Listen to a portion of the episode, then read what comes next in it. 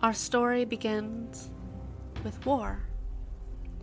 A clashing of gods so destructive that nearly two thirds of the population would not survive. They call this time the Calamity.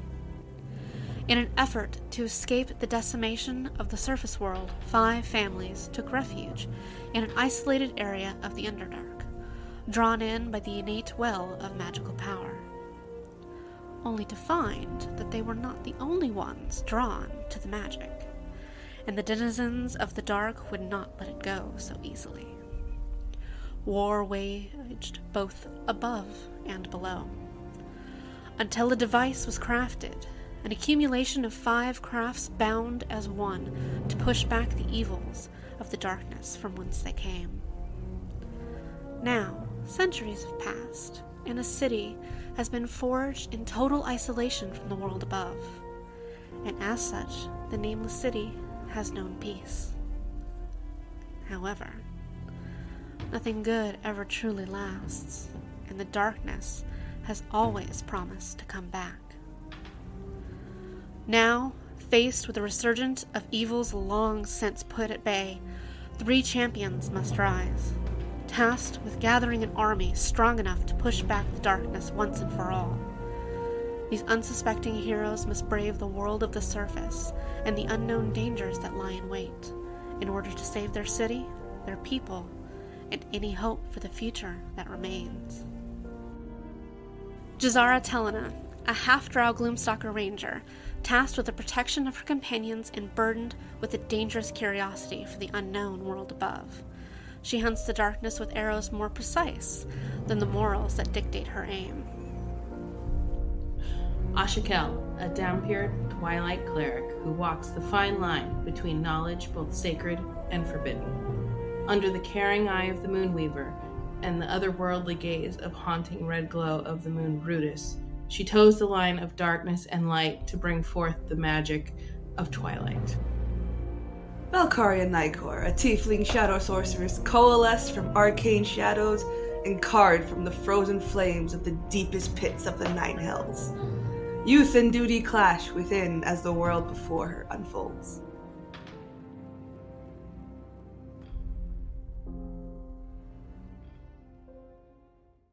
Hey y'all. Hey y'all, It's Misty. it's Ani. And Aaron, And we're back with another session of the Nameless City campaign. Woo! Alrighty, so the last we left off, the um, party had some difficulties and some moral quandaries. conundrum. Yeah, as uh, they were uh, searching for the cure to the frozen woe illness, and uh, as they were digging around in Saul's vault through his many, many, many doors full of mysteries, horrors, weirdness, and sometimes just zombies. And uh, as they were going through there, Valkaria had some particular uh, moral questions that were posed to her throughout her digging through corpses, stealing heads, trying to hide said heads, horrifying Asha by stealing the heads, learning she was going to use them to try and make a golem by stealing body parts.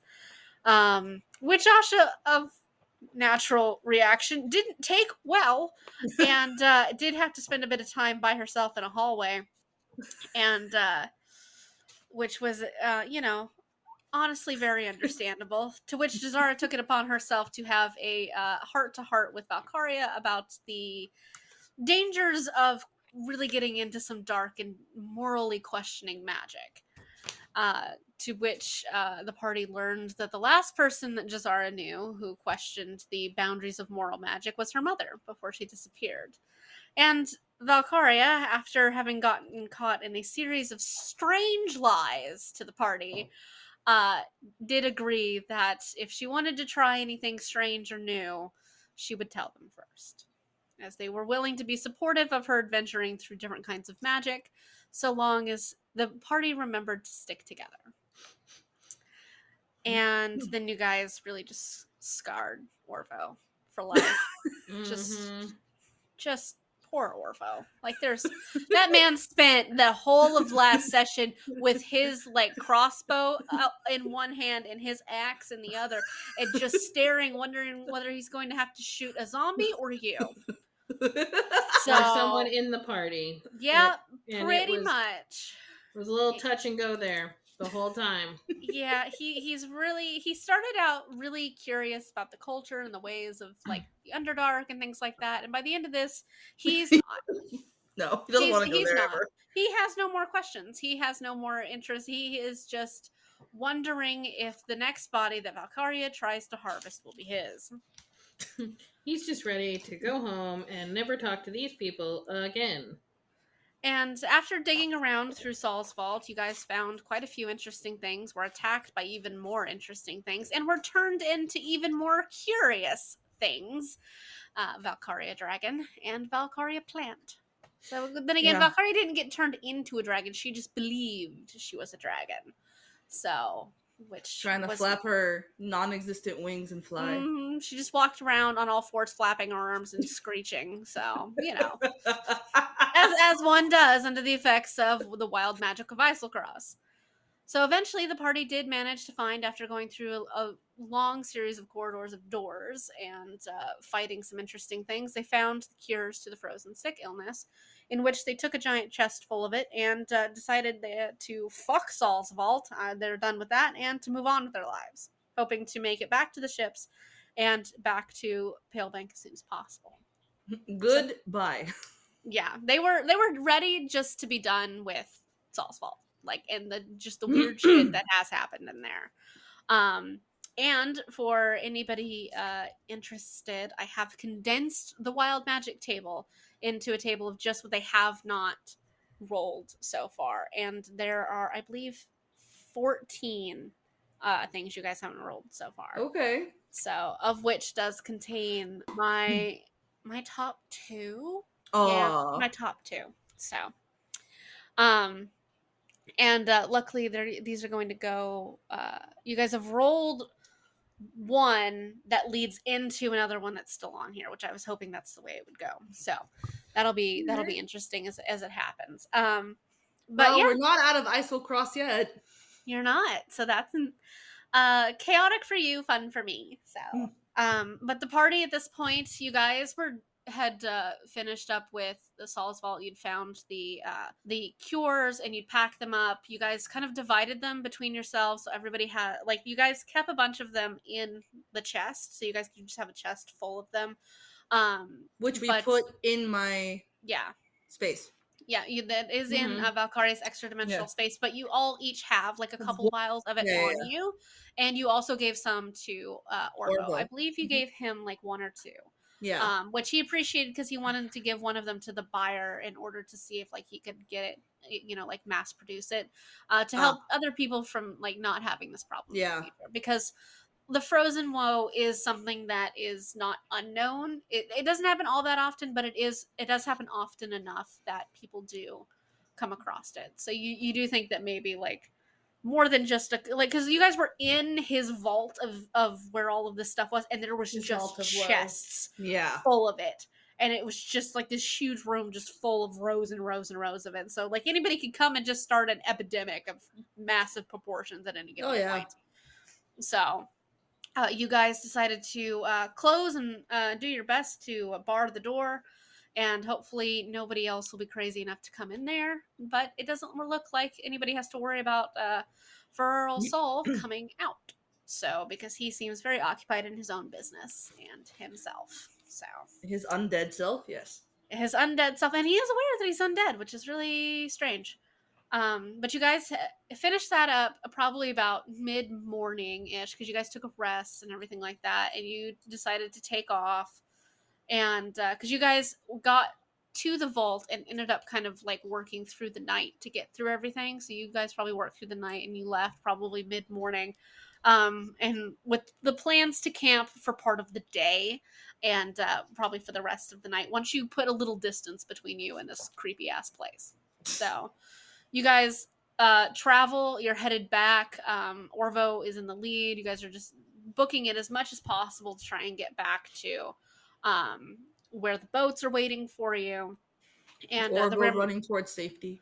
yeah the the you guys are just kind of booking it trying to get back to the Rimmeraz with the crew um it'll take you a couple of days you know that to get back there especially because you're gonna have to uh, go kind of like up and around away from the cult that you guys ended Mhm. up inadvertently running into so he's gonna take you guys up a little ways and then down around just to make sure you're widespread avoiding them because at this point you kind of get the idea that they might be looking for you just based on what happened when you guys left and like disturbing the dragon and everything that's there and having to fight your way out of the city. So, Stealing its Um, mask. Sorry. yeah, you did steal its prized possession, and, and uh, which you learned was linked to the dragon Tiamat, which uh, the dragon in uh, the Cult of the Worm seemed to be really insistent was coming back. So that's a little bit of a, a worry for you guys.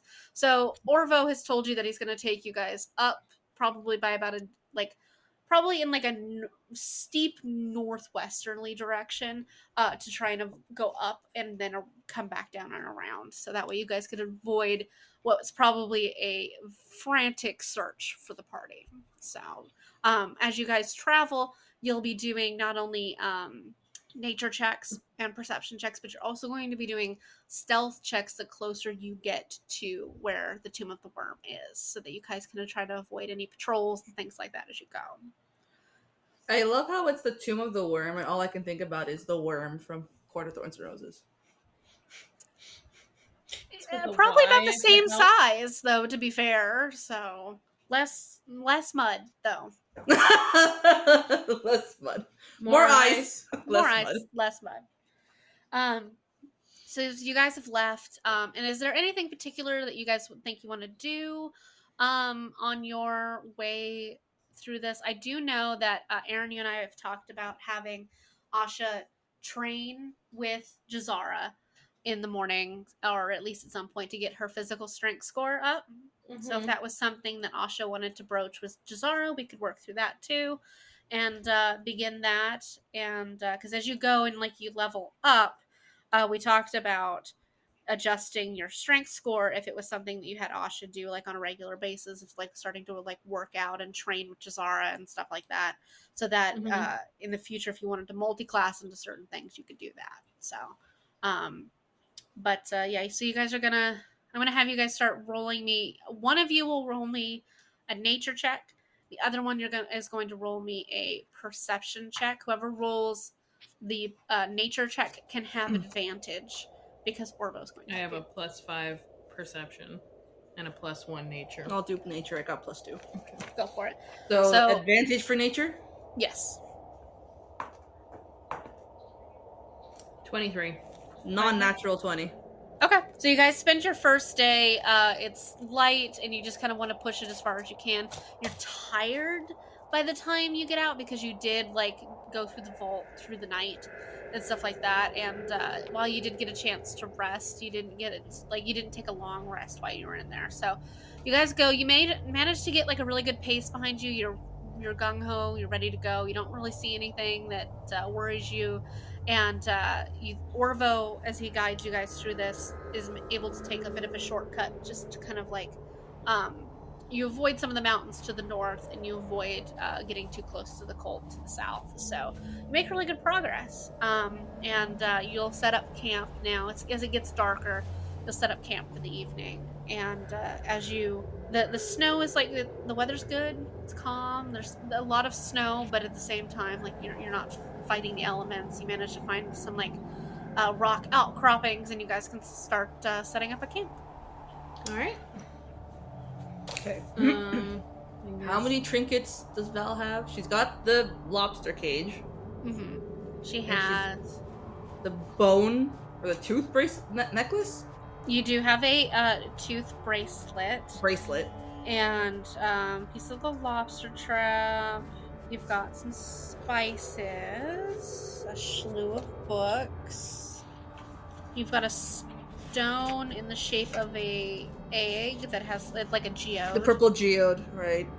Oh, there it is. Nineteen gold. Found it. and you have a jasper ring. Okay. can I use? Can I turn that ring into uh, the thing I told you about? Uh, you do not have that ability to turn a regular item into a magic item. That would have you have something you have to pay somebody to do. To do. Like, Okay. a- like a magical blacksmith to do. Okay. You could use that ring for that purpose of like holding on to it in the future and getting somebody to do that for you. Um, but that is not something you yourself. Okay. Um, Val wants to have wants to start having a ritual every morning and every night, like right before she goes to bed and right as soon as she wakes up, um, like to meditate and like Okay. tune to her her crystal. So she wants to put her crystal in front of her Okay. and put um her uh, the lobster crate, the bone bracelet, and the ring Uh-huh. around it, and like kind of like imbue them with like whatever feelings she's feeling. And I just kind of hone like just hone into those for like half an hour right before bed and right as soon as she wakes up. Okay, we can do that. That's great. We'll do that, and uh, that can be something that Valkaria starts to do. And uh, as you start to like focus on your crystal and uh, really just start to concentrate like on your magic and uh, kind of starting to get like a feel of the magic around you and uh, like the new ma- types of magic of the surface. So yeah. Is there anything uh, a particular Asha would like to do? Uh, Orvo is, by the way, he's like starting a fire and like everybody's helping to like start set up camp and unroll bedrolls and things like that. Asha's a little tired from the the day, but she does want to broach the subject with um with Jazz, like to start training, and um in the morning. She's going to sleep tonight, and then she will start training in the morning, um before they head out. Um, you know, just some like simple stuff to get started, you know, and then like uh, Sure. but obviously she's gonna need to build because Calisthenics. Oh, Fuck that. pretty sure she's been doing calisthenics just Running around, yes unwillingly cli- walking up walls. yeah well that's just she was born that way but you know um but she needs she needs some help Yeah. Um, you kind of like uh, Asha kind of like approaches Jazara maybe while you guys are setting up, or, or right after you guys finish and you're starting to like all sit together and things like that. Mhm. Jazara's just like, I can help you do that if that's something you want to if you want to start working on. We can start uh, in the morning, obviously, because today's been a lot something. Yeah. Yeah. yeah. Yeah. and and Asha kind of wonders why she never asked Jazz to you know do anything before Because she didn't need it before. this is true but even but even before on on this on this journey of insanity but maybe like- because it feels like we've gotten to a point where things are like we've accomplished something but Yeah. like before the rest of the accomplishing she's gonna need some help And Jazara, she'll agree with you. She's like, you know, I think the- up until this point, we've just kind of been floundering, just trying to hop from one task to the next. And now we've gotten to a point where we're just kind of starting to realize that, oh, this could be a long term thing that we're going to It's only gonna get harder.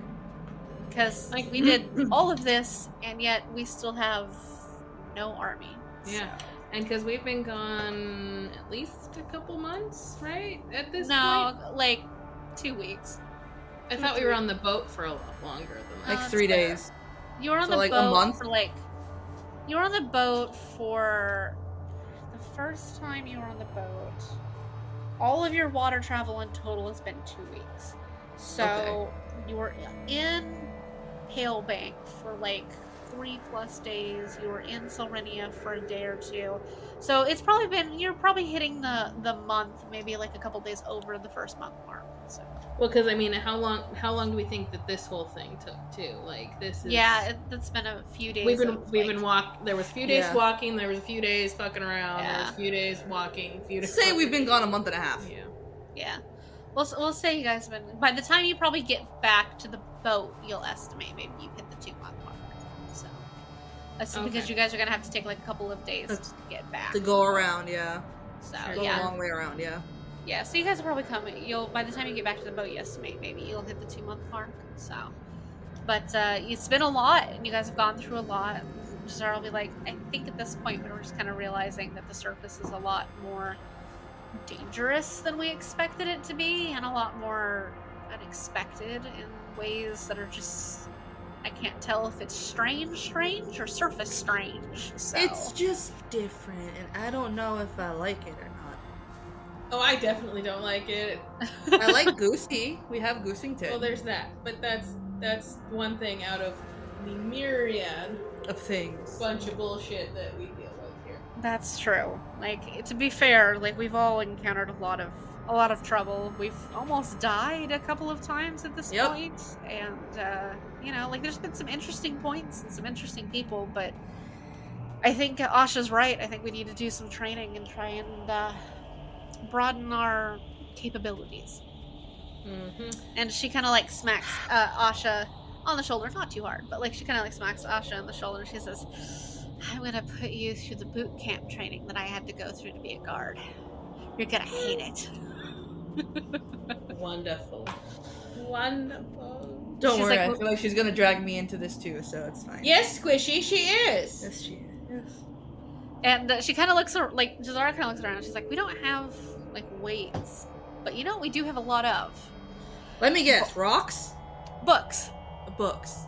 We can tie books together, and I'll make you guys carry those or lift those."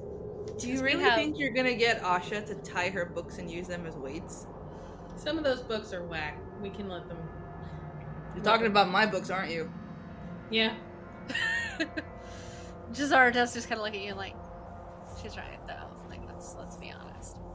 Whack. We'll start with we'll start easy and we'll work our way up to things. We'll do what we can while we're on the move through a bunch Relax. of snow. I Because to be heard the fair, first three times, Asha. Nah, I don't think you did.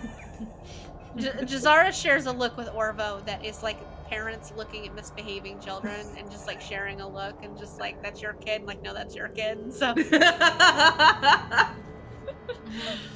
yeah, it's definitely the very embodiment of that, and it just that's a look that passes between the two of them for a minute. It's just like, mm, yeah, and then Jazara's like, oh no, wait, those are my kids. I have to Yep. deal with that. so, Mm-hmm. which she doesn't say anything unless physical violence comes into play, and then she'll do something. Because it's just like let them work it out. It's training. It's strength training. And she said- Training. she says one of the things we can work on is we'll work on like your guys' physical fighting capabilities too. She said because magic is nice, but as we've learned here, it's kind of eh, weird Whack. and yeah, whack. So we need to work on your guys' physical training capabilities too, which Valkaria I will be dragging you into, and uh, that means we're all gonna fight. So I'll teach you guys how to take care of yourselves and a little, well, and a little more thoroughly than you do without magic. So. Father will be so pleased, and mother will be so angry. Let's do it. I think that's more of the reason to do it. So, I'm in. because no offense to your mother, but I I don't think she's ever gotten her nails dirty. No. And Val looks at her nails, her claws. Just yeah, no. A curiosity: Does Valkaria ever paint her claws? I haven't thought about that. Knowing Maybe. her, she probably has tried to dye them.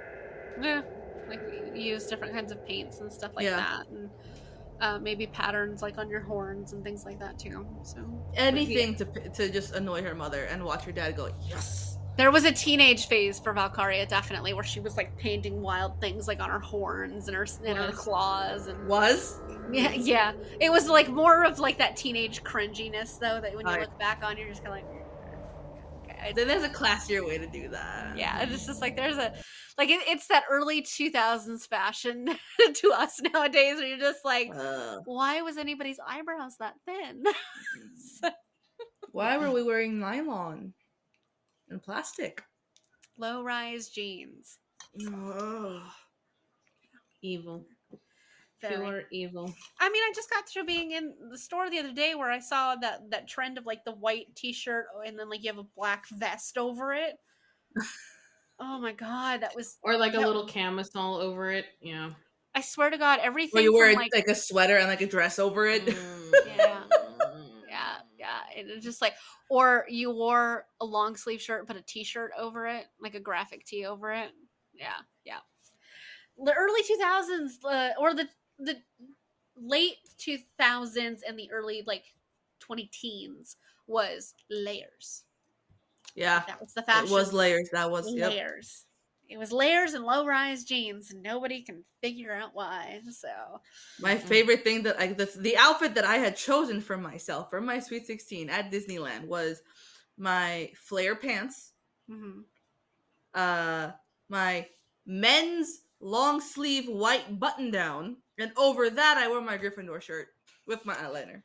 yeah, no, that that sounds very on point for for that period of time. Aaron is so disappointed. No, just not surprised. Yeah, Like, I, I I don't mean that in, in the way it's out like in that horrible way. It's just like That sounds Yeah. right. sounds. Mm.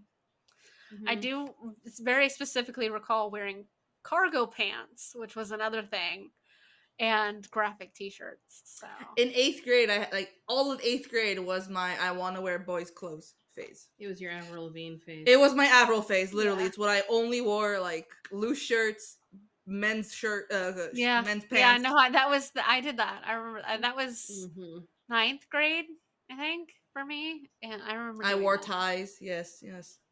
We both were a little had- earlier. I got annoyed with them though. I never like. I just kept it loose, like I would just put it over my head and then let, just went- went out.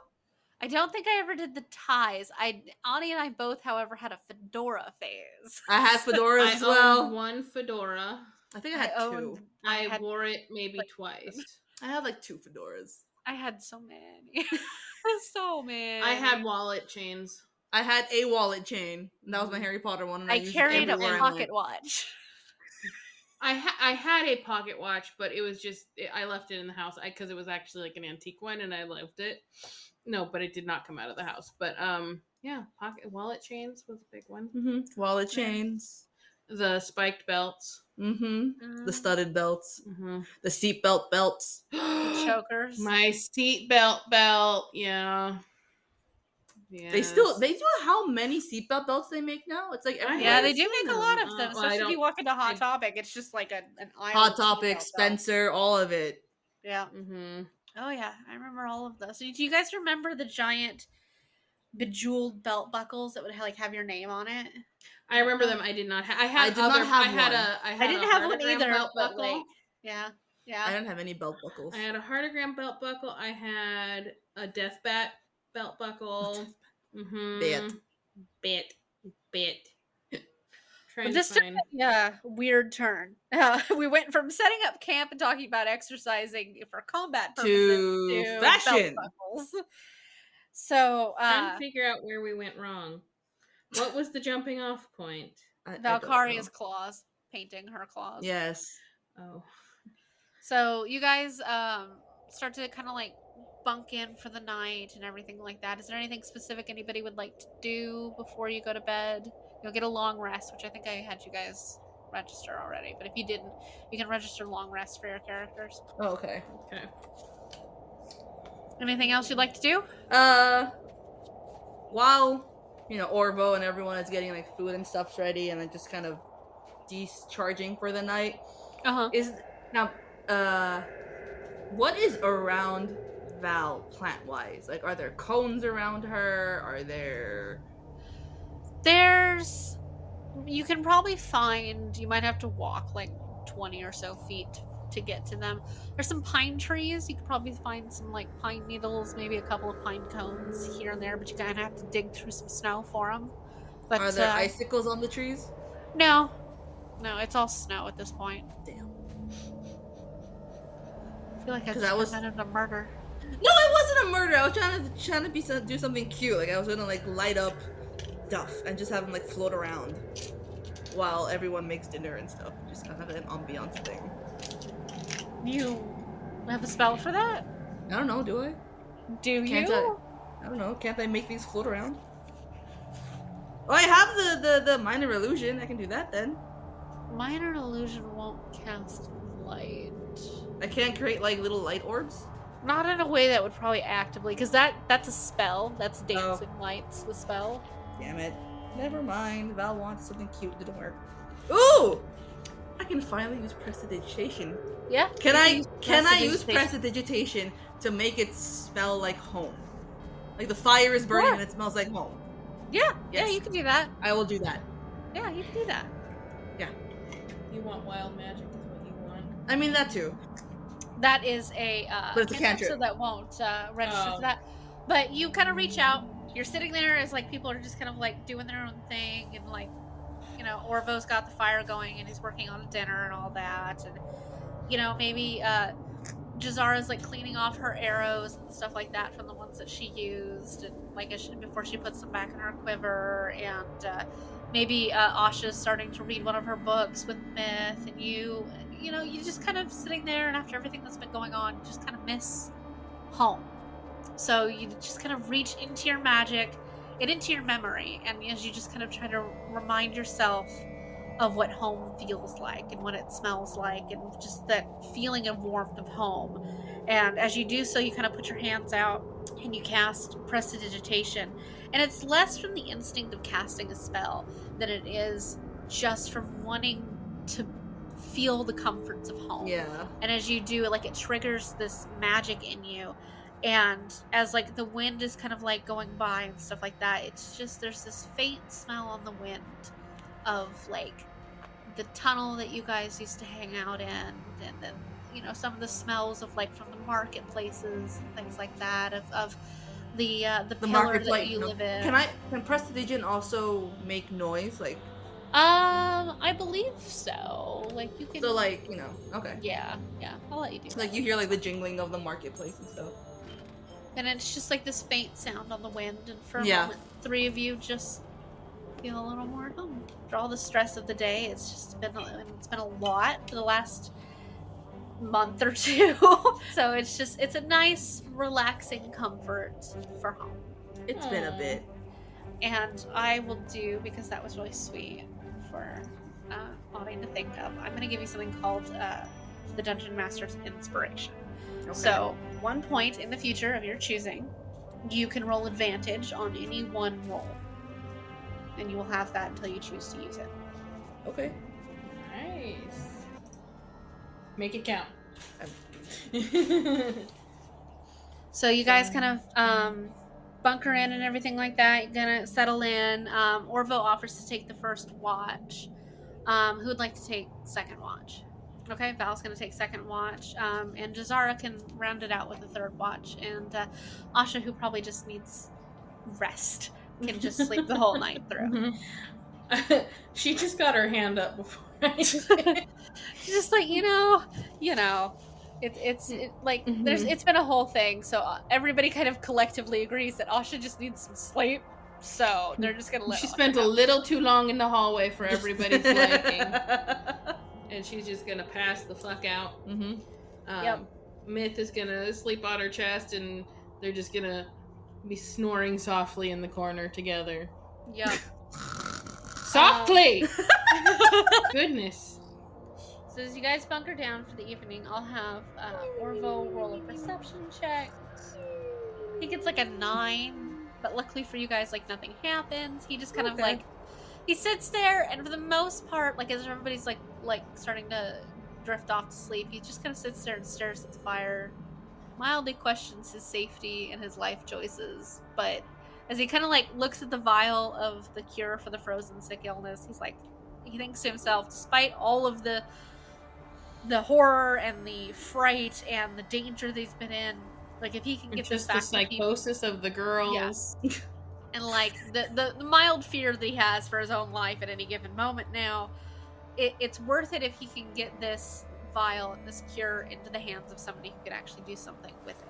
So he kind of like he's not paying that much attention to his surroundings, but he, he does kind of like end his watch with a little more feeling of serenity and purpose. So, and he uh, eventually he'll go and he'll wake Valkaria up. But before uh, you now, Valkaria, did you want to do your ritual before everybody bunks down, or do you want to do it uh, and like get up about thirty minutes before Orvo's shift is done, and then do it Right about Or- before Orvo shift is done. Okay. So you can do that, uh, or you could wait too and like wake the next person up and then just do it for the 30 minutes into their watch. Too, so it's literally Yeah. right Yeah. before bed. Okay. Yeah, yeah, yeah. I'm gonna do that instead, right before Okay. bed. So uh, Orvo, he'll wake you up. Go ahead and roll me a perception check. Twelve. 12. You know, you don't really see anything. It's dark. There's a lot of stars. It's still kind of like, you know, flabbergasting to look up and just Yeah. see a whole sky Stars. of stars. You see uh Catha, the the moon, uh, the regular moon up in the sky, and it's uh, it's really big and it's bright and it's really nice to look at. It's not quite full yet, and then just you know a lot smaller and a, like a little bit uh, further into the horizon, you can see the red moon of Ruidus out there, and uh, yeah, you just kind of enjoy a, a quiet night of ref- maybe a bit of reflection after everything that's happened in the past day or so, especially the talk that you had with both uh, Jazara and then with Asha, Yeah. yeah. and uh, just kind of Just letting gotta sit- everything process. Yeah, just Yeah. sit, contemplate, and uh, just kind of uh, let yourself settle after everything and that's happened so far. So, and uh, your watch Uh, watch. comes to an end, and you can wake up Jazara, and then as Jazara gets up to do her watch, you can start with your uh, Ritual. with your ritual. So you can. And uh, would you like to describe it to us? Um, okay. So Val is just gonna sit probably under a tr- under a tree because she wants to have her back to something 'cause she's used to Sure. it. Sit under a tree. She'll put her crystal out in front of her, and she'll have her three objects around her. So she'll have the lobster. Uh, she'll have them in order from left to right of what of like Of when she got oldest, like yeah, oldest thing that item she's got to the newest one. Okay. So she's gonna do the lobster crate, the bone bracelet, the teeth bracelet, and the jasper rings, all of them. Okay. Like in a pile. Okay. And then she's just gonna concentrate on her crystal and like can can Val like not imbue I guess imbue is the closest word I can think of, but like as she's like, you know, honing into her to the crystal and her own magic and whatever magic is out there, like whatever she's feeling kinda gets put into those items. Yeah, so like you, as you sit there, you kind of concentrate and just like kind of, it's more of like a mental exercise maybe than it is even a magical one. But you just kind of take all of the feelings that you've had, maybe even a certain type of feeling, and you just kind of focus it in one space and then Yeah. just kind of let it go from you to try as a Mhm. way to try and like process what's been happening to Let it you. go. And then Let it Yeah, and then- and then your dress transforms into this beautiful blue ice gown and Your nasty traveling rags turn into an ice gown.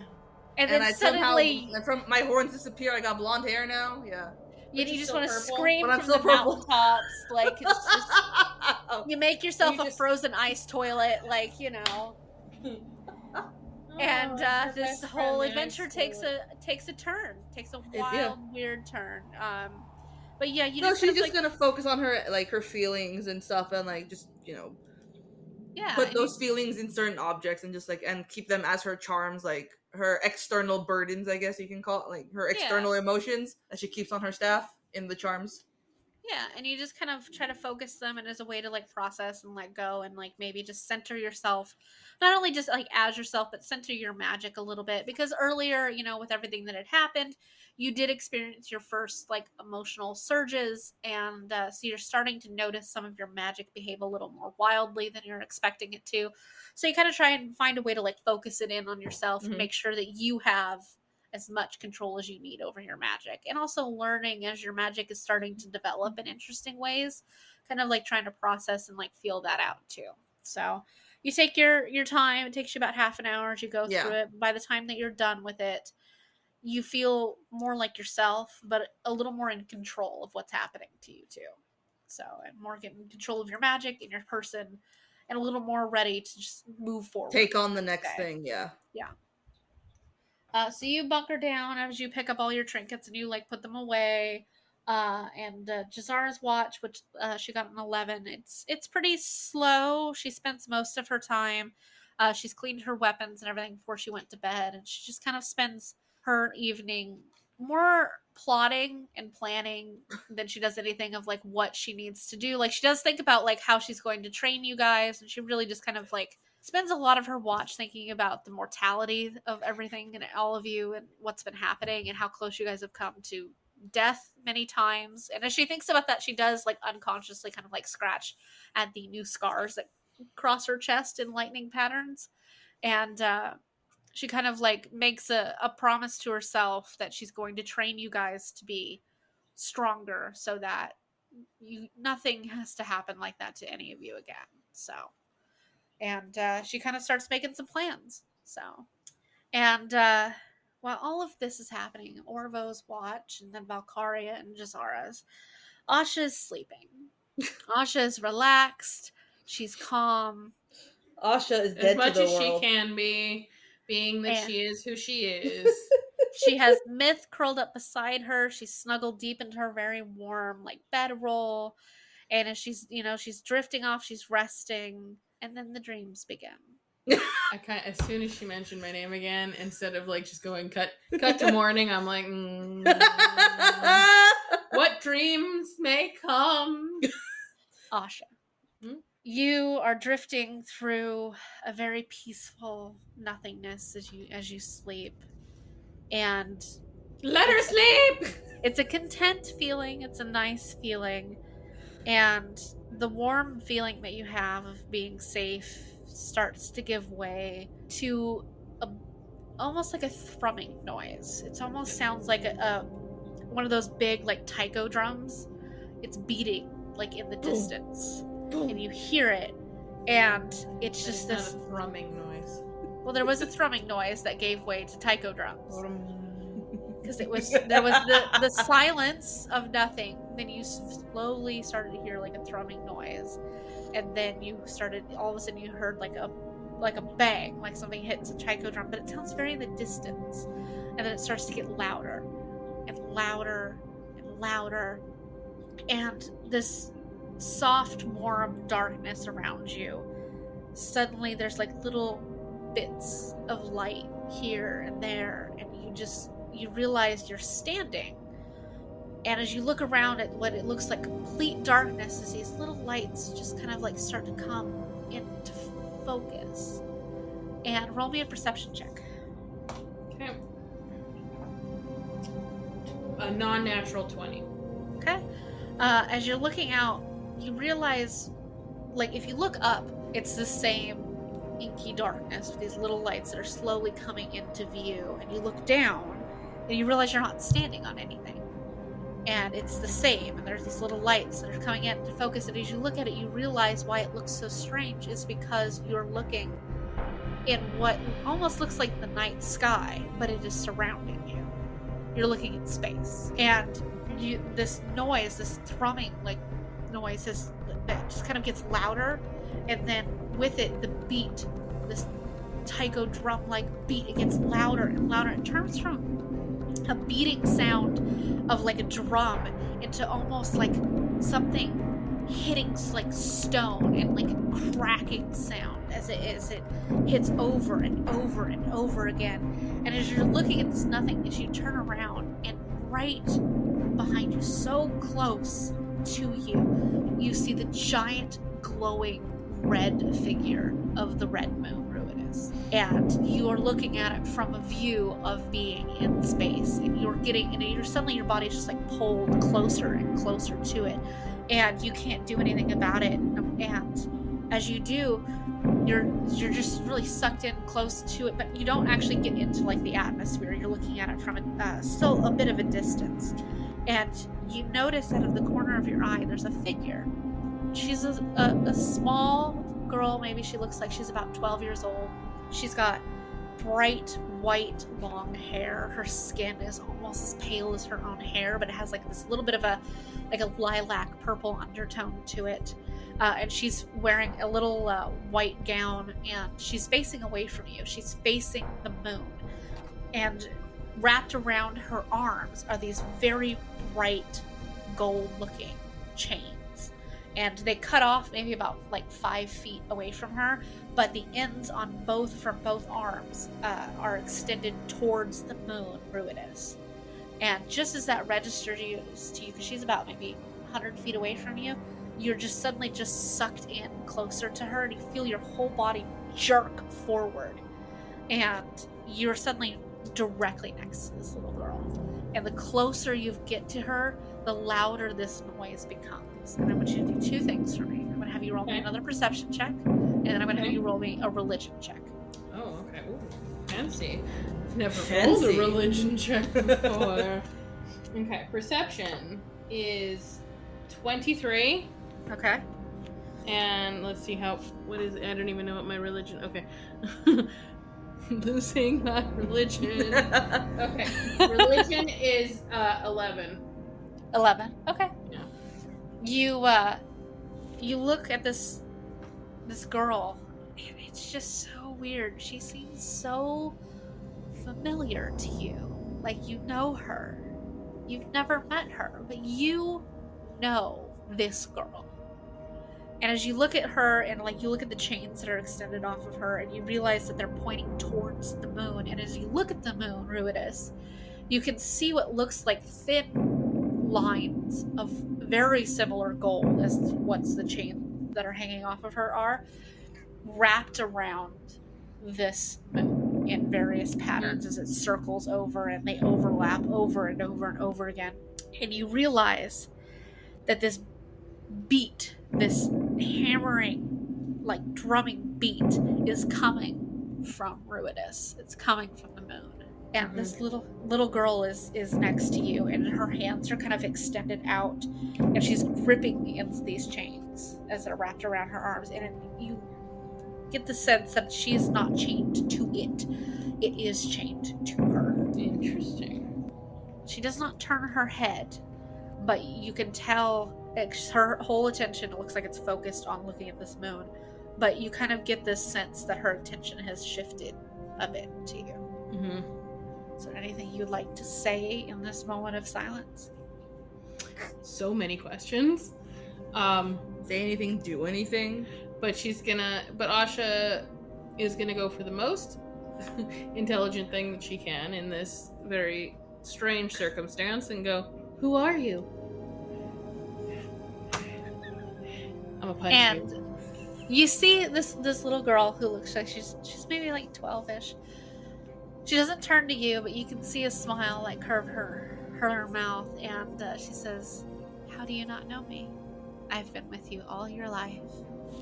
But then again i've been with many people through many lives. Are you enjoying this space that is my domain? You've been working so hard lately but unfortunately the work is going to get harder Harder. It's been pretty hard so far. You've been doing very well to prove yourself. You really are a champion, whether you know it or not, whether you feel like one or not. But more challenges are going to come, and there's only so much that I can do. And you see, like the chains on her arms get tighter, and she her body jerks forward just a bit as there's this loud, like banging sound, and she just kind of like it strains for just a moment before it eases again, and she says. Things are getting more difficult. This will not hold forever. Will you be ready if it breaks? Asha's stunned into silence on that one. She's her mind is whirling, trying to keep up with everything she's seeing. She's like, and it comes to her. Are you the Moonweaver? And th- this, she's standing there holding these chains. For just a moment, she turns, she looks at you, and when you look her in the eyes, you realize her eyes are swirling galaxies where her like pupils would be. And she turns and she said, "See, I knew you would know me. I knew you. I knew your ancestors, and maybe one day you will know me too." And a single tear escapes of just overwhelmed. and she, she's overwhelmed by the beauty, by the terror, by the what the fuck, Meeting the Moonweaver. and and just in a in a little bit of emotion, she says, "Please stay with me, please." She smiles, and uh, the beating sound gets louder and louder, and it's almost hard to hear her as she says, I am always with you, Asha, and I have always been here, and I will continue to be here. But what happens next? The tasks you must complete, and the trials you must face, I will be there for you. But you will also have to be there for the world, because far more than your city rests on what you and your friends accomplish.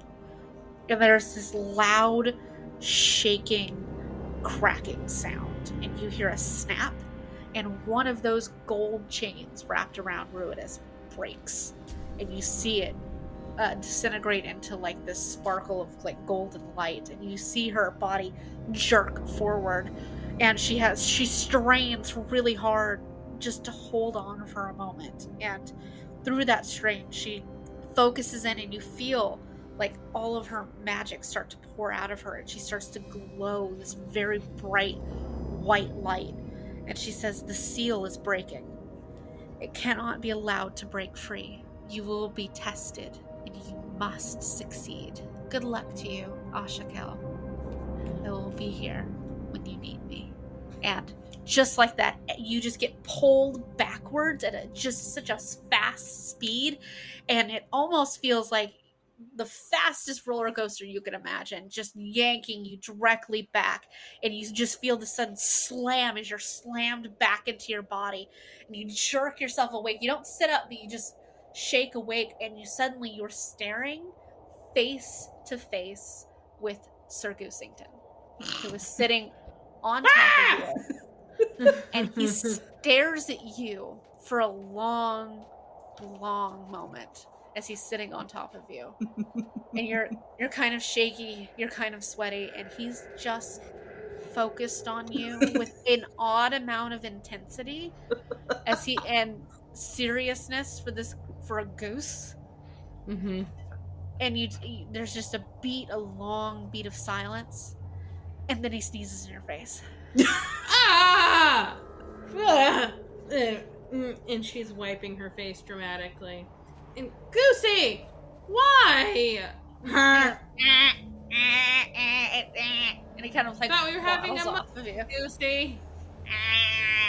Mm-hmm. And she pets his head because at the end of the day, she still likes her her little friend, even if she has goose snot on her now. You reach out like with your left hand and you go to like pat Sir Goosington and he kind of like preens up a little bit as you like pat his little head, his little feathers. And as mm-hmm. you reach out, you kind of like notice on your arm where was just blank skin before, now etched in gold around your wrist, look like these very, very ornate chain links as they're linked together around your wrist.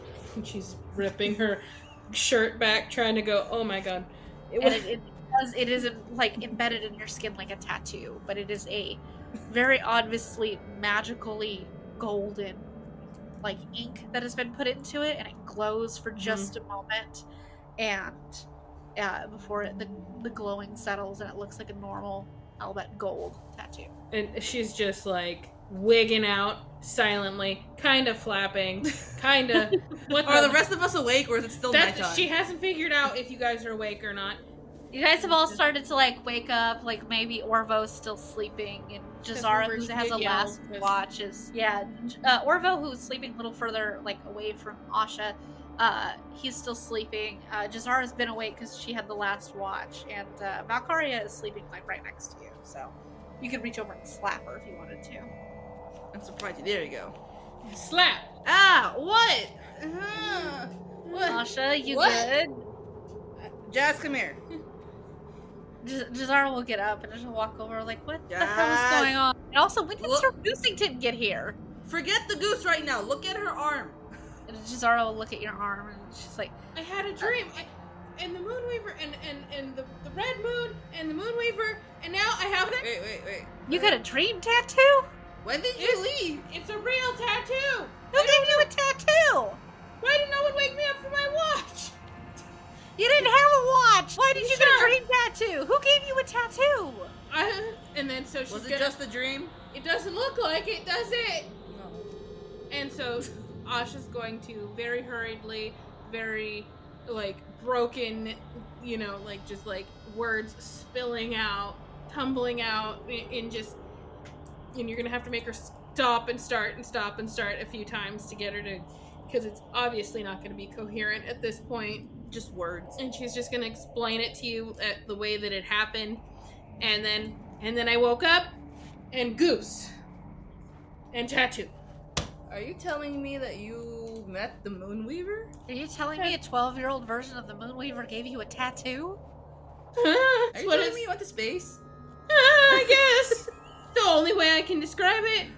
Jazara is like looking up at the sky, squinting. At, well, she can't see Ruidus, but like, because it's daytime, but she's just like, okay. Val is just Val is still sitting on the floor, but she's scratching her head and like scratching at her horns with her claws, going, "What? I don't know. It's very weird. Uh, Wait, what did the So- Moonweaver say again? Champion challenges? What? Eh. What? And and Asha kind of repeats it, and and and it still doesn't make any sense to anybody that's hearing it, and it's just kind of terrifying, but also like comforting that she says she's always going to be with me and has been with my family forever. But everything's about to get harder. How can it get any harder? Great. That's what we Great. needed. Divine Great. intervention to make things harder. Yeah. Great. Great. But at least we know we have a goddess on our side. we have Goddess on our side. My god, they have a goddess. My on our goddess. oh, sweet Jesus. No, I guess that wouldn't be Jesus. side. oh, sweet Moonweaver. Sweet Moonweaver. I'm gonna need a minute to process. Okay. We have an army of one. Yay! Hey, it's a it's a it's a big one. I wonder what your tattoos can do. Give me Is a there any way perception you- check. Yeah, uh, that was gonna be. Let's see. Of course, it's a shit one. Uh, it is a 15 total. 10 Okay. plus five. You're staring at this tattoo, and it looks so much like the chains that were wrapped around the Moonweaver. She was holding on to this force of Ruidus. And as you're looking at it, you notice on the on the side that's facing like the the more, vul- more vulnerable part of your wrist, the chain looks like it has a crack in it. Oh, please, God. How many chains does she have? Uh, Moon. Asha? Mine? Yeah, like tattoos. Asha, just she just one? has one. It's like a bracelet almost. Okay, okay, just It one. circles okay. your wrist, yeah. It has a crack in it. And you were reminded of That the can't be chain. good, can it?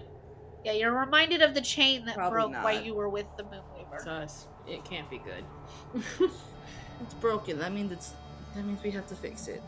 How do we fix it? How do we fix the moon? The Moonweaver said something was trying to get out. We had to keep something from getting out. You had to keep something from getting out. Me personally, I do I get help? I'm just I'm a little overwhelmed, guys. I don't even know what to do. This is a lot. And we already had a lot. It's true. Jazar's like, can I, can I see? She's gonna. Asha just sticks that wrist out.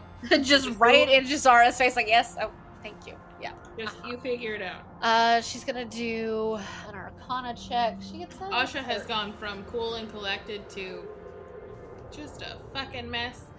She Yeah. has not brushed her hair this morning. I like how You got slammed. Yeah, She Asha's talking to a goddess. and like being put together is whether or not she's brushed her hair. So that's She got fair. slammed back into her body and woke up. There was no brushing hair time. There's just, you know, like some frizzies coming out of It the braid. definitely is defying gravity and looks a little bit like a rat's nest at the moment as you've It's like looking a thrashed bit- around. a little bit too much like her amped right now. Yeah, you really she's just get you said the vibes going on. And, and Uh, she's having a little bit of a panic attack because she kind of she's kind of aware that the hair is not going in the you know, but she also just does not give any fucks. That's fair. She's a little yeah, I Can want Val also perform an Arcana check? Yeah, go for it. Uh, but Jazara, as she looks at your wrist, you got a 13. And uh, she's like, it looks. It, it doesn't look 22. like a regular tattoo, though. And uh, Valkaria, as you kind of like come over and you I look got at it. 22. Yeah, the two of you look at it together, and uh, as you're turning her wrist over, like the tattoo, it it's almost too ornate to be a regular tattoo. Tattoo. In the fact that it's so finely detailed and crafted, and, and the- the chains cast what almost looks like shadow you know where the where the next layer of chain would be like as it overlaps parts of it one and of stuff like that bracelets. yeah and uh like it her, her skin is smooth where it is like there's you Yeah. can't there's no feeling difference there's no touch difference but as you kind of concentrate on her tattoo for a moment you kind of get that Asha's magic has a very like specific feel to it, and- but so does Kel Tower. It has a different magical feel to the area when you guys are there because of like the presence of like holy magic and the magic Yeah. Moonweaver that's present. And that magic is something you always got like off of like Asha, like you can feel that presence in her. But as you like focus on this, it's such a powerful feeling of that presence coming just from where this bracelet is. Hmm, okay. Well, that this feels like Asha on crack. If I had anything to say, the power coming off this thing. Just do you think I I mean, I know we kind of did the perception thing, but I wonder if I can use it or is it a mark of just the bond or I don't know. Aim your hand at something. See if it shoots something out of it. can I? Go for How it. How would I go about that? Just just How would Asha like to try? That's up to Asha. You know, I- flip I'm your trying to- arm around, whack people, like Flip them to off. I don't. I'm trying to think do I do it like as a spell or do I just send force? Go for it. Try something and find out. Okay, Asha's just gone a step too far, so she's just gonna try flinging things. I'm And- surprised she didn't try Val as a guinea pig. No, um, she needs her. Um, And she doesn't want to test possibly strange uh, interdimensional magic on Valkaria. doesn't need to be goddess touched and a murderer in the same day. Okay. Um, Same hour. yeah, right, exactly. Um, so she's going to. She, okay, we're surrounded by trees. Yes. Yeah. Um, I don't know. I, I guess the safest option would just be to aim it at a tree Uh-huh. and um, with the intent of just knocking all the snow off. Okay. Just like a like a I don't know a Big blast shake? Of, yeah. Okay. Okay. So You kind of like Magic- Take your, take your your hand that has this chain on it. And you just kind of like focus at this tree, and you just kind of throw your hand out at it to just push whatever Big lot of forces. nothing happens. Yeah. and you push your hand out towards this tree. Yeah, nothing happens. no magical girl powers. You just gotta like strain, and like Valkaria is looking at you, Jazara is looking at you, Orvo's waking up and just like kind of rubbing his eyes, like what? And he's just watching you with your hand outstretched, just straining at this tree that's like 50 feet from you. Yeah, Oh. nothing happens. He's like, okay, That was What? anticlimactic. Mm-hmm, is this a nameless like city underdark situation, or is this just How are we yeah? ever gonna catch him up? And, Um, and Zara's just gonna turn around. She's like, "No, this is uh, space magic." And Orvo is like, "Oh," and he rolls over and then just pulls his head over his head. And just like, Orvo goes back to bed. So Orvo, wanted to Alright. do with this. So that didn't work. So uh, her next attempt is going to actually be a specific spell. okay, So she's gonna do sacred flame again, looking towards the tree, but again, but not trying to actually set the tree on fire. Just really trying to. Whatever's gonna, if anything comes out of her hand, she's gonna try to aim it away from.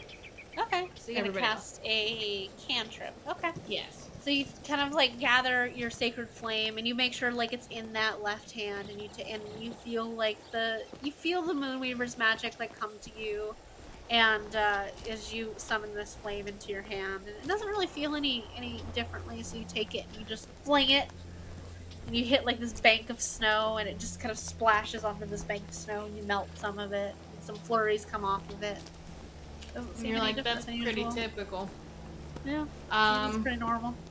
So then she's gonna think about it, and she goes, "I know, research." She says that as soon eh, while eh, like in the middle of Asha saying, "I know research." You just hear a blundering Val like running towards her with like her staff held out to try and like hit her to see if that'll like cause like a reaction to like a shield. I don't know. Okay. re- uh, roll to roll to hit her. Then, if you're gonna try and hit her, uh, you have your quarterstaff. So roll your d20 plus two to try and hit uh, Does Asha. Asha see this coming? Seventeen. Oh my god. Uh, it doesn't matter. She hits you because your armor class is a 15. You turn around from like throwing sacred flame and you're starting to ponder and you're like, you know what? I need to do some research. As you turn around to say that to And everybody, the just! Valkaria baseball bat style. Boom! Just pull on her quarterstaff swinging those little charms, lobster trap, and everything just blowing in the wind. Boom! And Jazara, who was standing a couple of feet away, turned to say something to Orvo, turns around, watches Valkaria just run like it's a fucking Olympic marathon. Just turn around and It's a pole vaulting. win. Just Oh bam. So, And uh, Asha just gets knocked on her ass.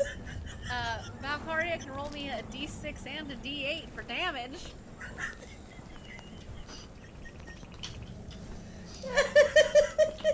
Can she? That's can she roll this? Is that what's really gonna happen here? Oh Christ. Nine. Uh, yeah, Asha takes nine points of damage. It's the world's worst wake up call in the morning. Just takes her off her feet. And you completely unprepared for it, Asha. Just get flattened onto the ground. And she just She made- just stops and looks and goes, wait no, she might have lost consciousness for a second there from hitting the ground that hard. But then she comes back and she's just staring up at the sky. And Jazara is just puts her hands like in her hair and is just like, what the fuck was that? Yeah. And she's just like, well, that didn't work. What didn't work? I, I was thinking maybe if someone came at you like an enemy, it would protect you as a shield. We don't know what that tattoo does! So your Oh, thought here- was to just clock her in the face? it's gonna bruise. You're lucky you didn't take out her eye with a piece of that lobster trap. At least we know now that in unexpected moments it won't create a shield. We I have think there were better ways to test yeah. that. Couldn't you just run up behind me and said boo real loud? I don't Caught me a think mile that's away. a, an approved scientific method on here or in the Underdark. Just like uh, she turns to uh, Asha, she says, "You, want to test to see if a spontaneous shield will come around Valkaria by hitting her with something?" the contemplative look. what do I got? oh god. Oh, my stomach hurts. I hope so. No, I don't have anything that would be funny. you can just blast her with something if it makes you feel better. I I don't even have anything funny. I, I'm gonna I'll get her when she does not expect it. There you go. I will get her. And Jazara's just kind of looking at the, the two of you she says, you know what? Training starts right now. Okay. I think Right I have fucking now. We'll start with Valkaria. You you gather yourself.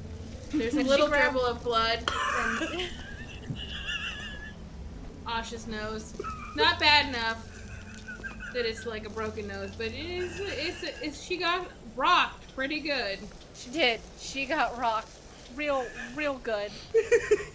She's like Mhm. and Jazara's just gonna like lean over and pat you on the shoulder. She's like, why don't why don't you take a moment, eat something, consult with Myth maybe. I'm gonna deal with this one. And she vaguely gestures over at Valkaria. She's like, all right, you want to hit something? Let's go. And she grabs Valkaria like by like the front of her clothes and starts dragging her up into like a clearing space. She's like, all right, I'm gonna teach you how to better fight. And uh, she's like, so this is how you make a fist. And she's gonna slug you. she's just gonna slug you. and that is how the next like 30 minutes go. It's like Jazara's gonna demonstrate once by showing you like how to make a fist, and then she's just gonna demonstrate it by how much it hurts. So Yeah, and Val's just gonna continue to try and like, cause now Val's like annoyed. I'm gonna clock you back, and it just fails constantly. Mm-hmm. it just goes a lot of back and forth, and in the process of it, Jazara does teach you like how to like better hold your like hold yourself, better hold, how to fix your stance, how to hold your arms up to defend yourself a little better.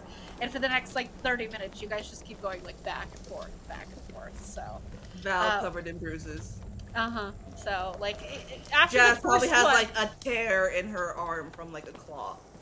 like from after the first like full on like slug you in the face, like they're not nearly as hard after that. Like that was just a you know a little bit of a retaliation on behalf of, of Asha.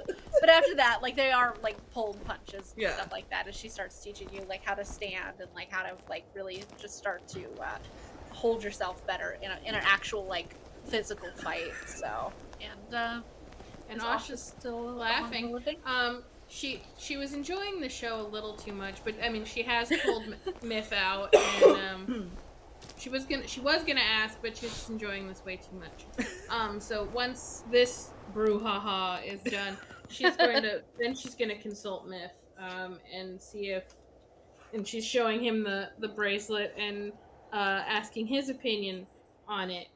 And when and she tells him about the dream and everything. So, um, yeah. What do Yeah, you when- think?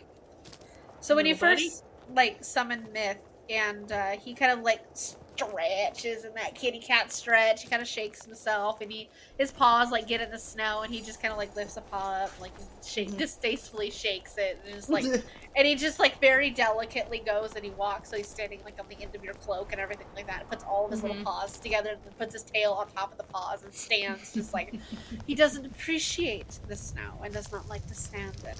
And then he just kind of like then he decides now he wants to look at you and he just kind of like Good morning, darling.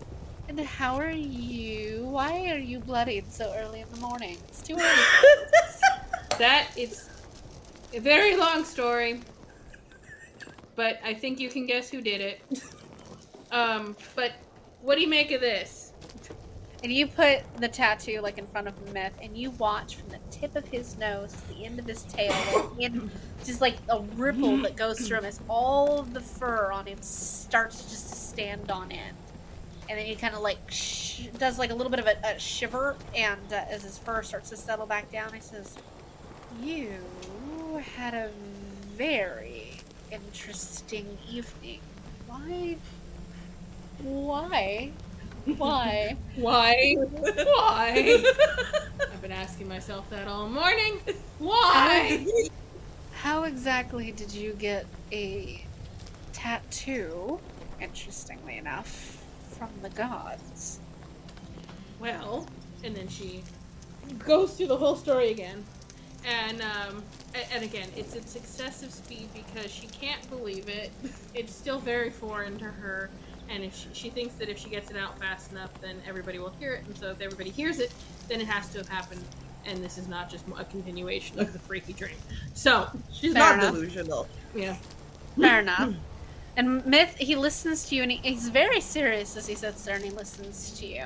And when you're when you're done, and he looks at uh, this chain tattoo around you, and he says, "Do these chains look like the ones that were around the Moonweaver and the moon itself?" yes. Very interesting. And he kind of like crawls up on your shoulder and like kind of crawls partially down your arm, and he's kind of like looking at it and tilts his head in that very cat way of over and over again from side to side. And uh, and he kind of focuses on it. and He's like, "It's interesting that she would give you a representation of the chains that she has." And he looks very closely at this one that has a crack in it, and he says, Mm-hmm. "You- "You said that when you were there, one of the chains broke, right?" Mm-hmm. it's possible. And he kind of like gets down and he kind of like goes like and he circles around your arm a little bit and he kind of like then he puts his two little mm-hmm. paws up on your arm as he looks at it from a different angle and he says and like you feel like his little paws like kind of like pat like like if somebody was tapping their toe when they're thinking his little paws like tapping on your mm-hmm. arm mm-hmm. his tail swishing back and forth a lot he says it's possible she gave you a representation of those chains if they're breaking perhaps perhaps she's showing you how long you have left to stop it Um. Um. So is every one of them gonna develop a crack, and when they all have cracks, we're SOL or or or? Hmm. and he kind of like looks uh, at this this tattoo, and he says the edges where it appears cracked are faded. And it's almost as if it disappears and there was no tattoo here in this very thin line of space that's on your arm. And he says, Perhaps, and I cannot be sure, but maybe the tattoo, when the crack fully develops, maybe it'll unleash everything that happens, or maybe the whole tattoo has to disappear. I can't quite tell, and we won't really know until, unfortunately, more happens. But we either have a very little amount of time or an undetermined amount of time. Well, given how this whole thing has gone since we left home, I'm going with a very small amount of time. It is safer to err on the side of caution, but it is interesting. Gifts by the gods like this are very, very rare. And to see one in person is even more so. Some of the most powerful clerics in all of history never actually met their gods. There are very few that have been lucky enough to come face to face with them. Fewer still who've been able to come face to face with them and live. And this is when Val shows up and be like, "See, Vasher, you're lucky." And uh, Myth, he Ozzy kind of pokes Val away. And uh, Myth kind of looks at you and he says, Whatever you do, dear, be careful. The gods are on the other side of the divine gate for a reason. The fact that she was able to show herself to you says that possibly that divine gate is weakening. At least hers. And if it does, well, he kind of looks out like over the landscape and says, I'm not particularly interested in living through another calamity. I'm sorry, Wait, what? How Last old time- are you? And he kind of smiles at you and he says, Time has a different meaning where I'm from. You have an enchanted cat, and you I think an- your first thought is how old are you? He said calamity. I heard him. It's just a little black Cheshire cat, okay? That reads. He kind of like whips his tail back and forth. He says, I have seen many things over many years, many lifetimes, but I will say this the gods are capable of great destruction. And they're not always friendly. Your interaction with the Moonweaver seems positive, at the very least. At least she wants your help, and she's willing to help you. She didn't Yes, but what demand. are we supposed to help them with? What can we do to help the gods? What are we supposed to be helping for? Well, the gods usually have chosen champions or vessels or a great number of other things because they can't physically be on this plane anymore. They're locked behind their divine gates in their own realms. Some of them walk through places like the Feywild, which is a little closer to this plane of existence, and mm-hmm. others walk in much further away, distant outer planes. But the thing is, is we're still able to get their magic. For instance, Asha is able to pull from the Moonweaver's magic and is able to create her own. She's able to cure things and create fire and all kinds of magical spells. And as such, that is how it's worked for centuries because the all of the gods are locked behind the divine gate, both the good and the uh, not so good. But uh, his tail kind of swishes at that a little bit. But he says, if the Moonweaver has asked for your help, it's likely she needs somebody on this plane of existence to do something that she cannot.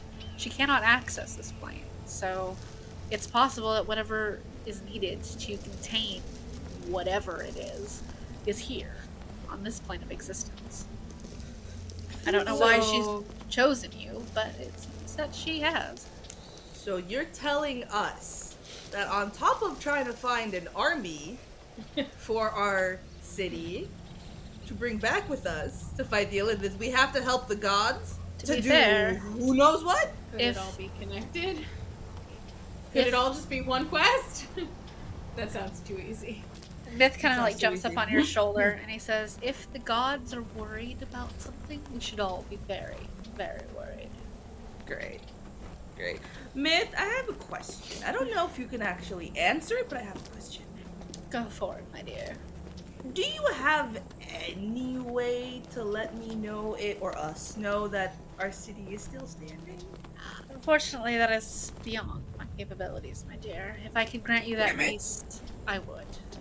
I am sorry for that. It was, it is a very beautiful place, your home, and I know what it feels like to lose one. I hope it is still there. Thanks, man. And uh, as he's sitting on uh, Asha's shoulders, and he says, "Well, how does it feel? You've been chosen by the gods. This I knew you were special. it's like I'm so proud of you, my dear. And Asha goes to answer, and her voice breaks a little bit. Fear. Just all the emotions. She's like, feels like a lot. And But uh, it Myth kind of is yeah, go ahead. Cool to have a, a goddess on our side. And Myth is kind of like ignoring the more uncomfortable aspects that you're feeling, and he's just Mhm. like, only the most powerful clerics have ever actually met their gods. He's, and uh, like he seems very proud, like you know, you are his companion and you were chosen by the gods. This is the last one was Pike Trickfoot. She challenged all kinds of gods. Perhaps you'll outdo even her one day. Maybe. I hope so. I hope I just survive this and get to see my parents. And uh, he, Myth is fully just kind of like lost in his own musings at this point of your Mhm. potential glory and greatness. Which thus means his glory. exactly. He, you were his written in the companion, so you are his companion, and that makes him like great by comparison. So Next thing you know, instead of seeing Beware the Raccoons or Beware in the Skies with the Raccoons, rather, you're gonna just gonna see Beware the Myth.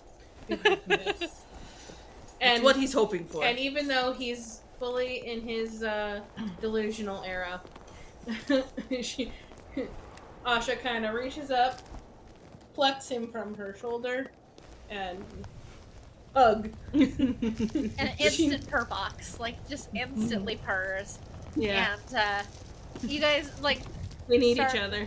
Oh yeah, you guys kind of like cuddle for a moment, and uh, Jazara like ha- starts getting like some breakfast things together. Orvo eventually crawls out of his like his bedroll and all that, and uh, you guys start to eat. And uh, as Orvo's like starting to like, uh, he asks for Valkaria to come over and like help him like figure out where you guys are going and work on directional stuff. And while you do that, Jazara is gonna approach Asha, and she says, "Well, you had a long and rough morning, but it's about to get a little more complicated." She puts her hand on her shoulder. Time for training. And uh, Okay, I promise not to slug you in the face like I did her. okay. And and Asha's into it only because she needs to think about something. Absolutely. she needs to do something. Jazara like starts to like run through like the basic steps of like how to like hold your punches and like basic just like forms and stuff like that and how to stand a little better and like she starts correcting your form and uh, the two of you like do this back and forth until Orvo and uh, Valkaria are ready to get a move on Mhm. and uh, is there anything you guys wanted to do before you started heading out for the day Uh, I mean, Val. Val is gonna do her. No, Val already did her ritual. Nope, Okay. she didn't. She didn't get a chance to because she woke up. There was tattoo in her face, and then she got punched in the face. there was Uh-huh. tattoo in her face. So she's gonna do her ritual. Okay. So you got you work with Orvo and you guys figure out and decide like on a direction and then you uh, start to do your ritual and everything like that. And probably about partway through it, you just you feel like there's a presence near you. And as you're concentrating on your crystal and like with these emotions, you kind of like peek one eye open. They're sitting in the middle of your stuff. And he just looks at you and goes, nah. And And just just gonna honk back, and then closes her eyes and back. concentrates again. Yep. about a minute or two later, nah. One eye pops up, open again. Close. Back to concentrating. about five minutes later, and it goes back and forth, just like this until you. After about seven times, Val just goes, "What do you want, Goosey?" he gets What up, turns around, doesn't so his know. butt's facing you, and then he sits back down. Okay. Do you do you want to crystal concentrate with me? He just tucks his his head under his wing and he goes to sleep. Okay. Val's just gonna like pick up the goose and like kind of hold him, like Uh-huh. cuddle him, and then continue concentrating again. you got your crystal in one hand and like you're holding this. No, the crystal is, the crystal is in front of me on the floor, and then around it in like a semi arc is the is the Okay. art is the three um. So now your your area of But I'm concentration holding is a this goose. I'm holding a goose here. There's a crystal here. I have to like concentrate, concentrate. and he lets you he lets you hold him like this and it is a little awkward feeling but you manage to like get through the rest of your ritual and uh, with as you pick up all of your stuff, maybe with one goo a goose under one arm as you. With one Um, goose. With one goose. We have more than one goose. There's a whole herd of goose. Uh, but uh, Ah! you guys start to pack up and uh, head out, and uh, the rest of the day we're gonna roll some checks, and uh, I'll have Jazara roll a nature check, and then somebody else can roll a perception check. You can do perception. Okay. I got a 17. 17 for you. Jazara's nature is a 13. And uh, you guys, it's a slightly slower pace than probably yesterday was after everything that's happened. But you you take off, you start heading in a good direction. You guys uh, take take turns with who's in the lead and everything like that. Sir Goosington spends most of his uh, of the trip like hiding in Valkaria's hood and because he does not like to be cold, and he kind of like pulls his little scarf over his little face so his little face doesn't get cold. And uh, you guys, you know, move on. You make good time, um, and you spend the next uh, day just kind of walking, and uh, you uh, end up like I'll just speed through like some of the time so you don't have to do this like Okay. over and over. Um, but you spend like the next two days walking, and you think by Orvo's estimate that you guys are maybe about a day and a half away from where the boat is. You um, haven't seen anyone yet uh, looking for you, like the uh, like the cult. You haven't seen any like creatures for the most part either. You've really just come into an area of this island that is just vast, frozen tundra wasteland and it's not it's not like it's it's interrupted by outcroppings of like rocks and stuff like that and and what are very large mountains probably about half a day away from you guys up towards Okay. the north and uh, but you guys kind of like make your your camps and things like that and it's probably about partway through the second day of travel um that you guys can uh, everybody can make me a perception check please 14. 14. Uh, Orvo gets an 11, and Jazara, she gets a 18. And uh, you guys can start to faintly hear what just sounds like screeching, really high pitched screeching.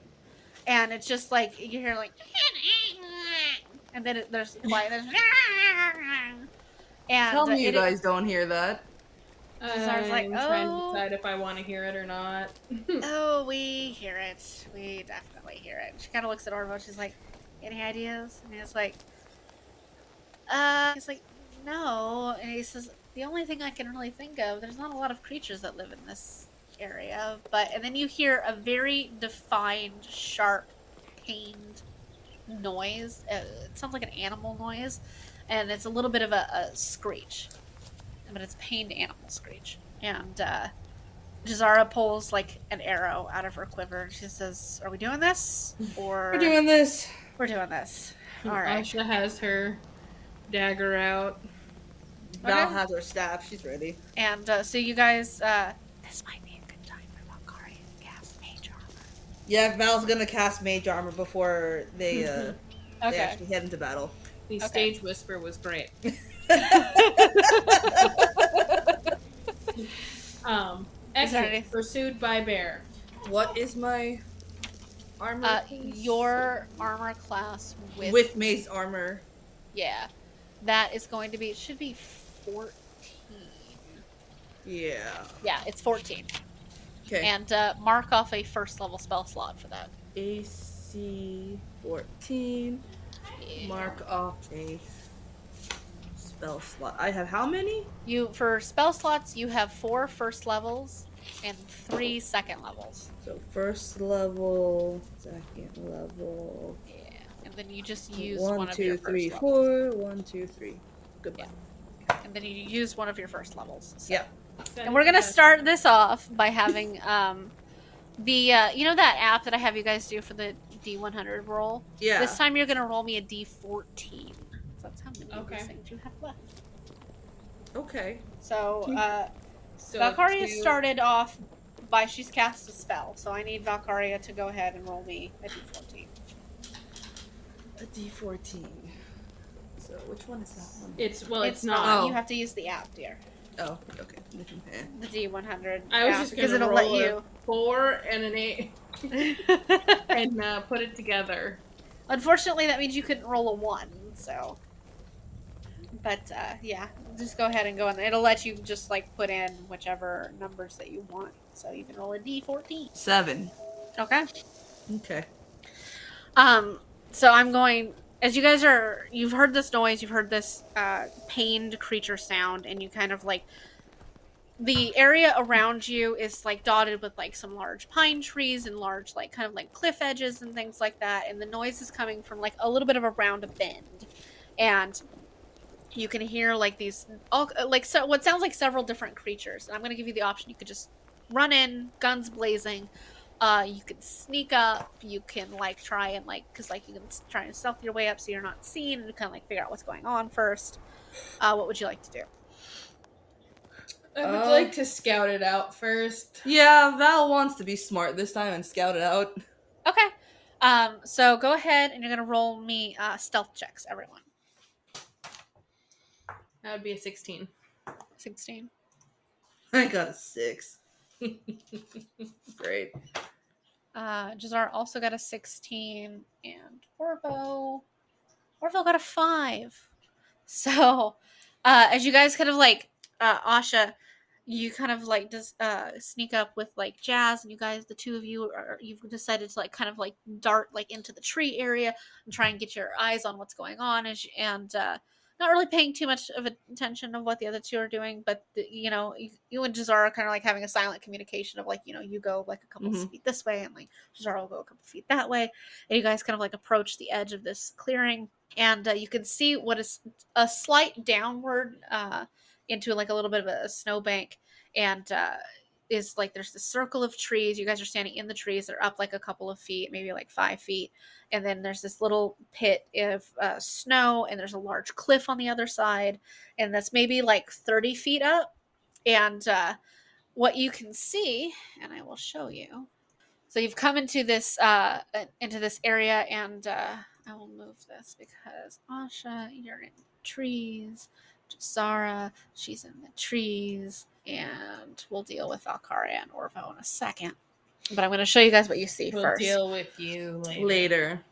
Uh, you see a uh, a group of what looks like these uh, four of these imps that look like they're made out of ice, and their skin is all like frozen solid. It looks like moving ice, and uh, which are these creatures that are right here? Like I can't, I don't have images for that. Like Okay. this thing here, that's one.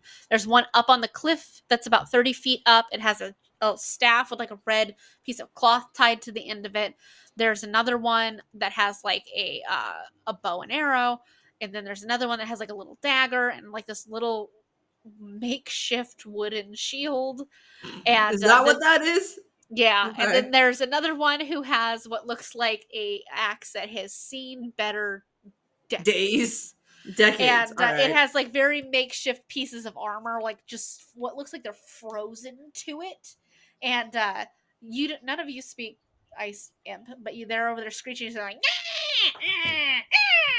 and they are currently, uh, and as you're looking out, you see two very large griffins, uh, both in different states of injury, and one of them is backed into like a corner near the cliff, almost directly below the one that's standing on the cliff edge with like the stick. And as you look at the one with the stick, he does seem to be like directing orders and things like that. There's another one that has a large net thrown over it, and it looks like they're trying to capture these creatures. And then there's a baby one and then it also has a net like partially thrown over it but it's trapping one of its wings down and they all look pretty injured. And um, scattered among all of these to your absolute surprise is three drow. And something you have not seen since you've been on the surface. And one of them is a uh, tall broad-shouldered woman. She's wearing very dark purples. That will be this woman here who's standing over by the uh, the net Okay. and she has very short uh, white hair. She's got a, a huge crossbow uh, in her hands, and it has these the bolts in it are just ridiculous, and it looks like it must weigh at least sixty pounds. But she's over there and she's holding it. She seems to be standing in the defensive position in front of one of the griffins, and uh, while uh, dealing with several of these little ice imps, and then uh, on the other side of this little clearing area, you see a what looks like a very young uh, drow male.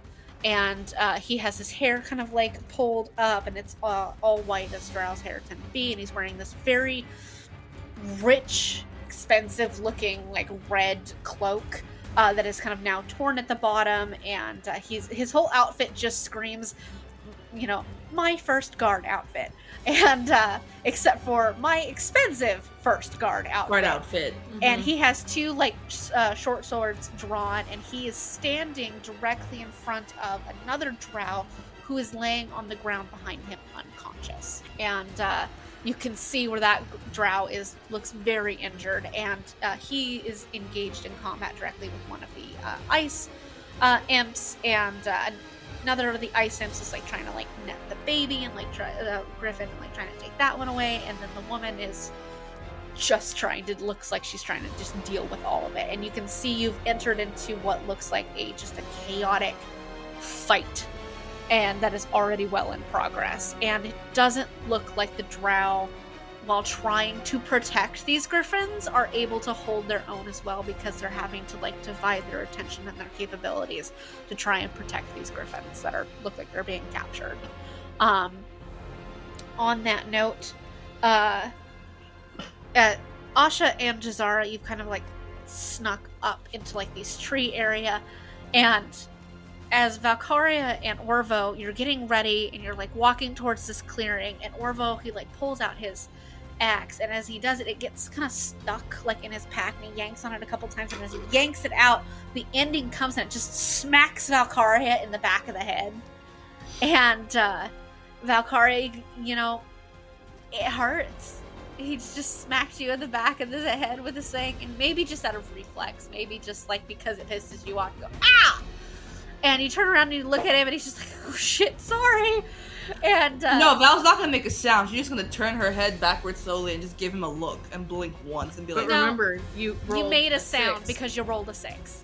"Oh So- yeah." So Okay. you uh uh you kind of look at each other and he, and he just he forgets to be quiet too and he's just like shit sorry and then uh you just maybe start bickering like back and forth or he just like starts profusely apologizing a little too loudly and uh, as you two like start to come near the area uh, you hear a screeching noise. And uh, as you turn you both turn and you look and you realize you are in direct sight of this fight under no cover whatsoever. And he and uh, the one ice imp that's standing on top of this cliff and he's got his just what looks like a rudimentary tree branch stick with a little piece of corn cloth tied to top of it and he just waves it and goes nah and he points at the two of you and he just goes nah and the other ice imps turn and like they notice you and they also turn and go nah and then one of them like fires off a arrow but at the ones at the person that he was fighting already and the the uh drow uh, who's trying to protect his fallen companion like parries it as the uh, it smacks the arrow with the flat of his sword away and uh, you have been spotted so everybody's gonna roll me initiative Well, shit. So much for sneaking. I also want to know why it was like, ow! Like, spank me, daddy. I didn't do it that way. I just went, ow! It was, no, it was more like, ow! Well, it was not the meant fun to be thing that is, way. is it's recorded and you can go back and listen to yourself when i leave it in here It was like, well, goodness. Ay, ay, ay, nine. I got two, yeah. two for Val. Um, Asha. Jazara, on the other hand, I believe, yeah, she gets she gets an eighteen.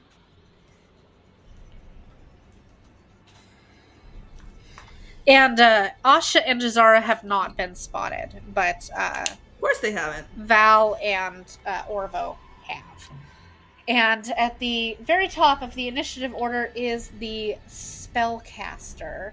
imp, and he seems to like point at you guys, and he kind of just and uh, he points at everyone else. And 150 feet. That's great.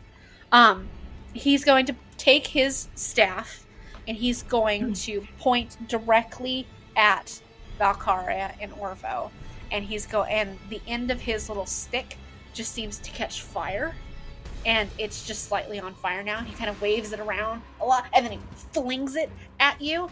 And both of you are gonna, uh, as by that I mean uh, Valkaria and Orvo are going to make me a dexterity saving throw, please. 16. 16. You pass, so you'll only take half damage. Orvo fails, so he's going to take full damage as you both get hit by the fireball spell. And just this little itty bead of fire just kind of like lands directly between the two of you, and you just have to make you look up and make eye contact with each other. But boom! This massive just ball of fire just just knocks you around, and that is going to be. And that is when Val gets back up and goes, Ow! Again! Dice gremlin. Alright, that is a very interesting mixture of very high and very low. I only rolled fives, sixes, and ones. Ha! So, In all of those die. And in eight dice, it's only fives, sixes, and ones. So, 26. That's 26 points of damage to Orvo. Shit. 26 points of damage, man. And you, Valkaria, are going to take half of that. 13. 13 points of damage?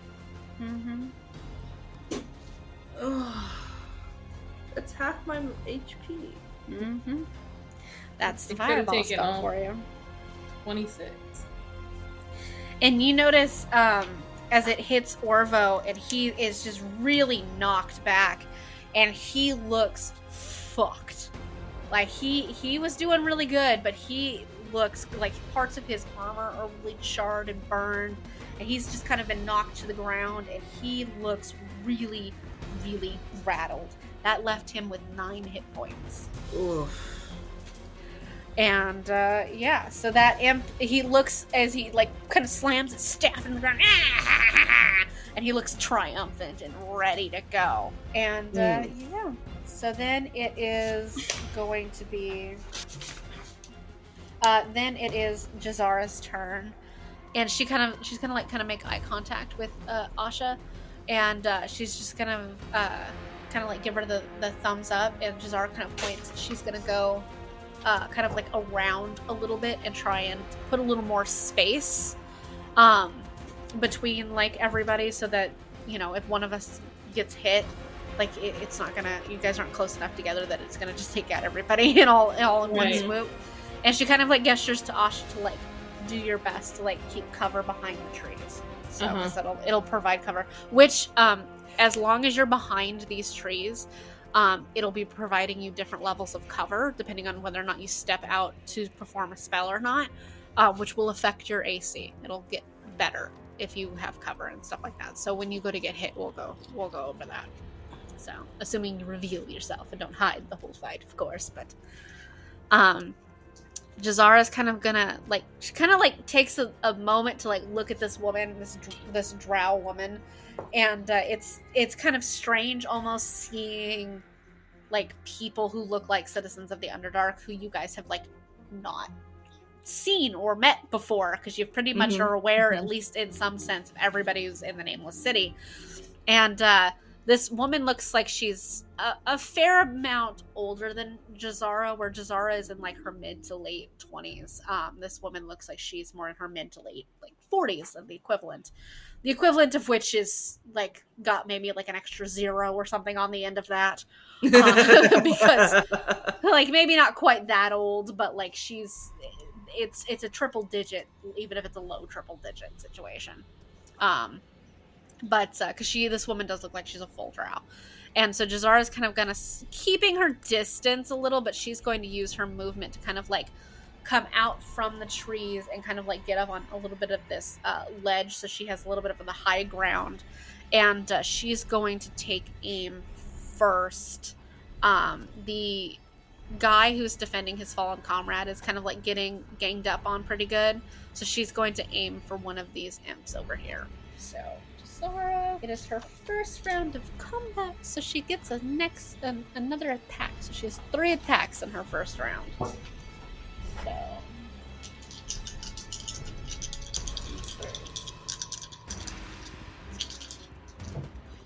she hits, she hits, and she crits. So Yeah. yeah. So uh, Jazara turns and she gets a she gets a lot actually. Yeah, she gets a twenty-one, a twenty-two, and a twenty-five to hit. So she takes her um uh her longbow out and she shoots the one with the uh his own bow. And that is damage for Jazara. Here they are. So 14 uh, 14 damage for the first one. And uh, that one, as she looses the arrow for that one, it like kind of slams into its back and it whips around to look at her. And she fires again, and that time for 18 points of damage. So just as it turns to like look at her, and it just starts to get really pissed, uh, she shoots it this time directly uh, in the eye, and that one just kind of collapses over, dead. And it, as, but Jazara, like as she fires that second arrow, and that imp just kind of, uh, it's made of ice, so when she hits it with the arrow, it just kind of like cracks, and the imp just shatters. And when it happens, all of the other imps around just scream in anger and like start like the one with the stick starts pointing at Jazara. And uh, when she shoots the that arrow, uh, the drow woman who's in front of her may, by maybe about 10 feet uh, whips around and kind of like looks at her, not realizing that there was other people besides Valkaria and Orvo here. And uh, Surprise. uh, Jazara fires her last shot at the uh, other. Um, she's gonna fire at the one trying to kid like hurt the baby. So she's Mhm. she's like, no, fuck that. So she hits that one. She does twenty one points of damage to that one because that was the one she she crit on. Um, and uh, she hits that one, and that one screeches at her. And uh, as it as it turns around and it it, uh, it looks at her, and uh, as she's hit it in the right through the arm that's holding the dagger, and it's just starting to screech, and it, it has now decided to turn its attention away from the uh, the little itty bitty griffin, and it's now focused more on Jazara, and uh, Jazara's going to use part of her turn. It's like she's going to like look at this lady, this this drow lady, and she goes, "Hey." And, uh, Charm. Real smooth. Real oh yeah, smooth. Good real real smooth. one. Oh yeah, and uh, uh, Jazara's like, hey, and uh, then uh, she's going to. Uh, that's it. Is her bonus action. Mm, I'm not going to use her bonus action just yet, so I'll hang on to that one. So, uh, next up is the the captain, and uh, who's going to lever her crossbow, and she's going to try and fire twice at the uh, imp that is uh, right in front of her, the one that Jazar just shot. In the arm. Mm. She misses the first one with a hole two. She hits with a 15 with the other one, and she'll do. She only does one point of damage though, so that imp is still standing. So she hits that one, and uh, uh, you can tell this woman is injured enough that when she fires the first one, it's because she can't lift her really oddly heavy crossbow up uh, as well, so it goes wide. And when she fires the next one, it just kind of like skims the side of him, and uh, he's still standing. And next up, we have the imps. One of the imps, the one that's injured, is going to. It's going to make a perception check to see if it sees Asha. Because it's going to kind of look around because it's starting to feel really scared now. Hmm. Um, it got a whole nine, so it does not spot you, Asha. Um, but it is going to uh, try and back itself up further because it's realizing that um, it might be in a little bit of trouble. So it's going. It has enough space that it can just disengage, and it's kind of gonna move itself out uh, in a little bit of the more open space and away from direct combat. Um, and the other imp, however, isn't feeling it, and he's gonna take a swing at this guy who is trying to protect his fallen companion. And he hits with a 15, so that dude who's already hurt is going to take, ooh, six points of damage for him. Alright. And it is Asha's turn. Asha, you are up. Okay. So, I. Oh my goodness. I was sitting here trying to figure out what I wanted to do. Um. So this guy that um she's clo- the closest to, so the one that's backing away now. Yeah, He, he's very injured. Needs some uh, finishing off here. yeah. He's So very sh- injured. So she's gonna rush. Okay, so she's between. Looks like she's between two trees on the map. Mhm. Um, she's gonna run up to the second to the the tree that's, I guess, left, right, closer to him. This one here. Yeah. Mm-hmm, hmm hmm And then she's gonna um, break cover to uh, fling um, guiding bolt at him. Okay. So you're gonna cast Guiding Bolt. Uh, go ahead and pull it up you. And are you casting it at a first level, my dear? Yes, ma'am. Okay, so go ahead and roll me that d20 plus 5, please. Let's see if you hit this little dude. That would be 16 total. 16, you hit. So go ahead and uh, roll me that 4d6. For a, a So you Five. fling your, you step out of like uh, the the tree line, and uh, you focus on this guy, and you take magic, and you like pull it into your hand, and you just fling it, and it shoots out in this long bolt of just radiant, bright white and like purplish energy, and as it strikes this creature in the chest.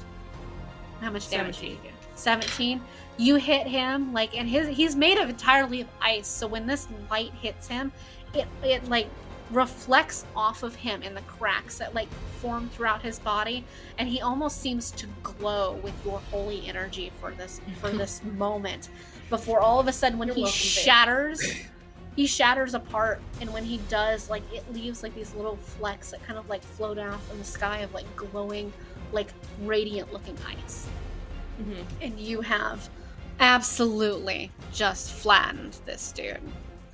Um, and now I, Goodbye. I need you to roll me a d13, please.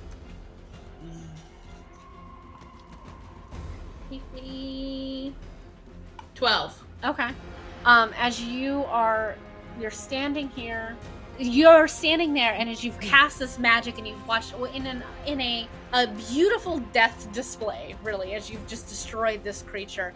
Um, that magic of the light just kind of like zaps along your arm, and you just feel it kind of zip up your arm, and just it zips down the other one, and all of a sudden you're crackling with like this this lightning energy, and all of a sudden there's this huge boom of what sounds like thunder, and you feel yourself jerked forward, and you've cast Thunderstep on yourself, and you On get yourself. you get yeeted all the way up onto the top of this cliff, probably about 15 to 20 feet away from the guy with the stick. And when you land, like a burst of like lightning and thunder also comes out, and you look and you see the spot that where you were. Thunder fart! It is like this area around you is just charred to shit. And I'm uh, assuming. because Come on! I'm assuming Asha's a little charred too. and uh, you, you're just standing there, and you've just been teleported up onto the top of this cliff. Hmm, boy. And you, she's got the little like cuckoo birds outside of her. cuckoo, cuckoo, cuckoo. Oh yeah, oh yeah. Um, that is the. Tr- uh, is that anything else Asha wanted to do? Die. No. Um, She can't do uh, that. She's gonna gather her wits Okay. and uh, she's going to arm herself. Uh, with her. She's also she's already got her dagger out, which she somehow held onto with the, during the thunder heat. Uh-huh. and um, she's gonna um yeah she's pretty much she's gonna grab get herself up to her feet and she's got her shield on her arm on her left arm and, and her Okay. dagger and she's really really all she's got it into her right now is to stand and Okay. uh, clear the cuckoo birds All right. And uh, the the imp that's on top of this cliff edge, he does notice that you're there, and he just kind of Oh, points really? a stick at you, and he's just like, "Nyah." and uh, it, it was very jarring for you just to get Mhm. teleported, but you are now in a completely different location. Um, Yeah. It is now the griffin's turn, and the baby griffin can't really do anything. He's kind of stuck. The um, griffin uh, that's underneath the net is going to try and make a strength saving throw to get out of the net because she wants out to get to her baby. Uh, she only gets a 13, unfortunately. So she's like struggling, and she's you can see her trying so hard to like rip this net off of her, but it's got her wings pinned down, and uh, she can't fully manage to stand up to try and get herself free. Um, the other griffin, however, who's kind of like cornered, um, he is going to try and make an attack on this um, imp that's still standing in front of him. Oh, and with an 18, he hits.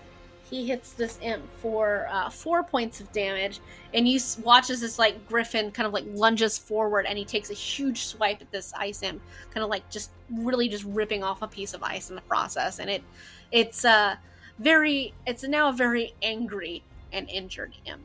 Um, it is Orvo's turn now, and uh, Orvo is he's gonna try and run forward, and as he goes to run forward, uh, there's this flash of light in front of him, and he makes it maybe three or four steps before there's this flash of light, and he smacks face first into this flash of light, and he kind of just gets, uh, you know, hit back a little bit, and uh, standing there is this gangly, wrinkled, horrifying looking, bony, knobby gnoll. And let me see if I can find you like a really good. Up until you picture. said Noel, I was thinking of Saul. mm-hmm. Fair enough. Um, it's it's it's like a creepy jacked demon hyena. Okay. And let me um, let me share this with you so you can kind of really. There you go. Oh. And it's it's it looks like Ed if Ed was an orc and with the with the equal amount of brain power.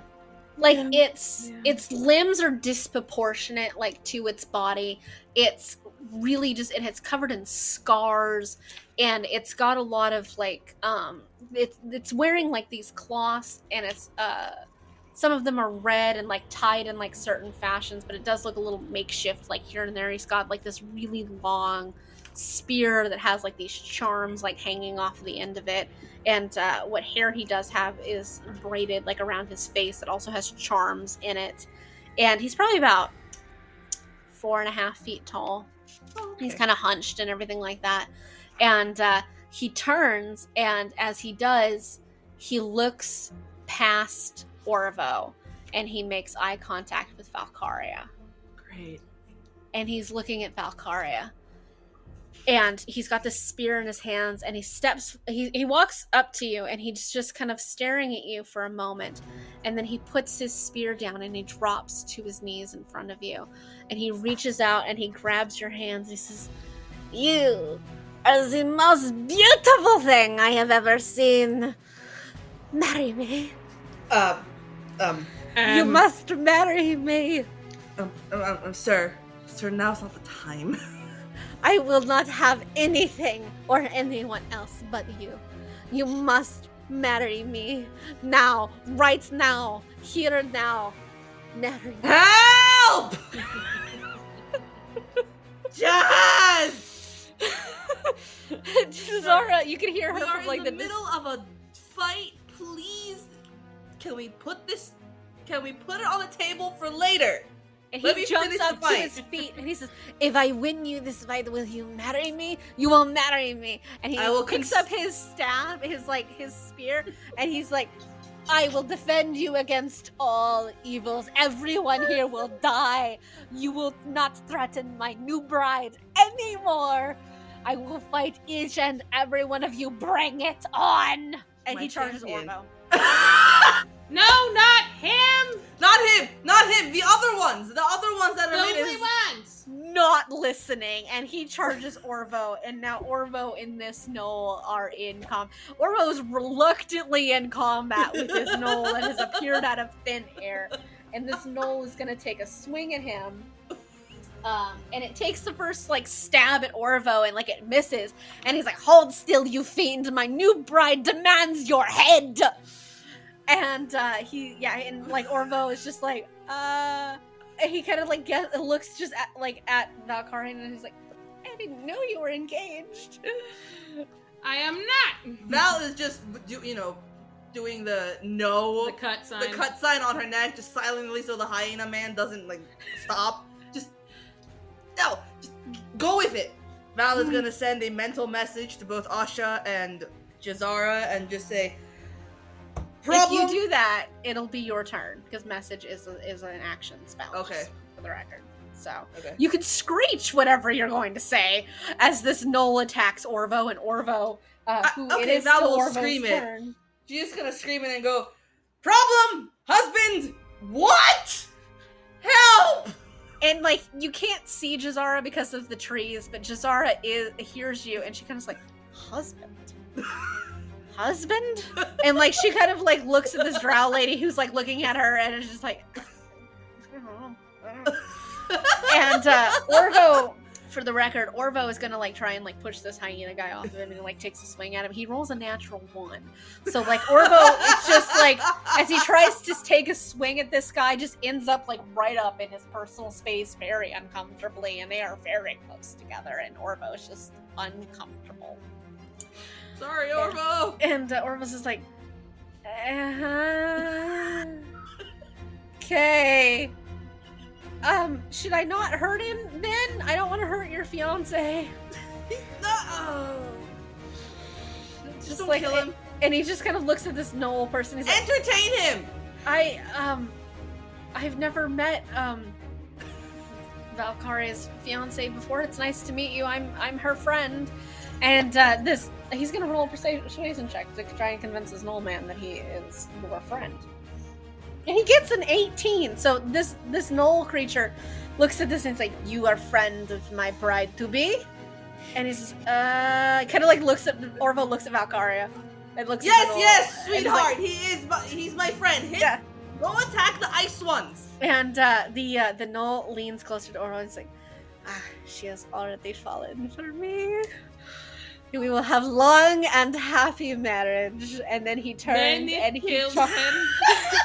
and then this Gnoll creature, he just like pats Orvo really hard on the shoulder and he says, Friend of fiance, friend of mine, charge, young man! And he grabs Orvo by the back of the shirt and just forcibly makes him, along with the Gnoll himself, charge into battle.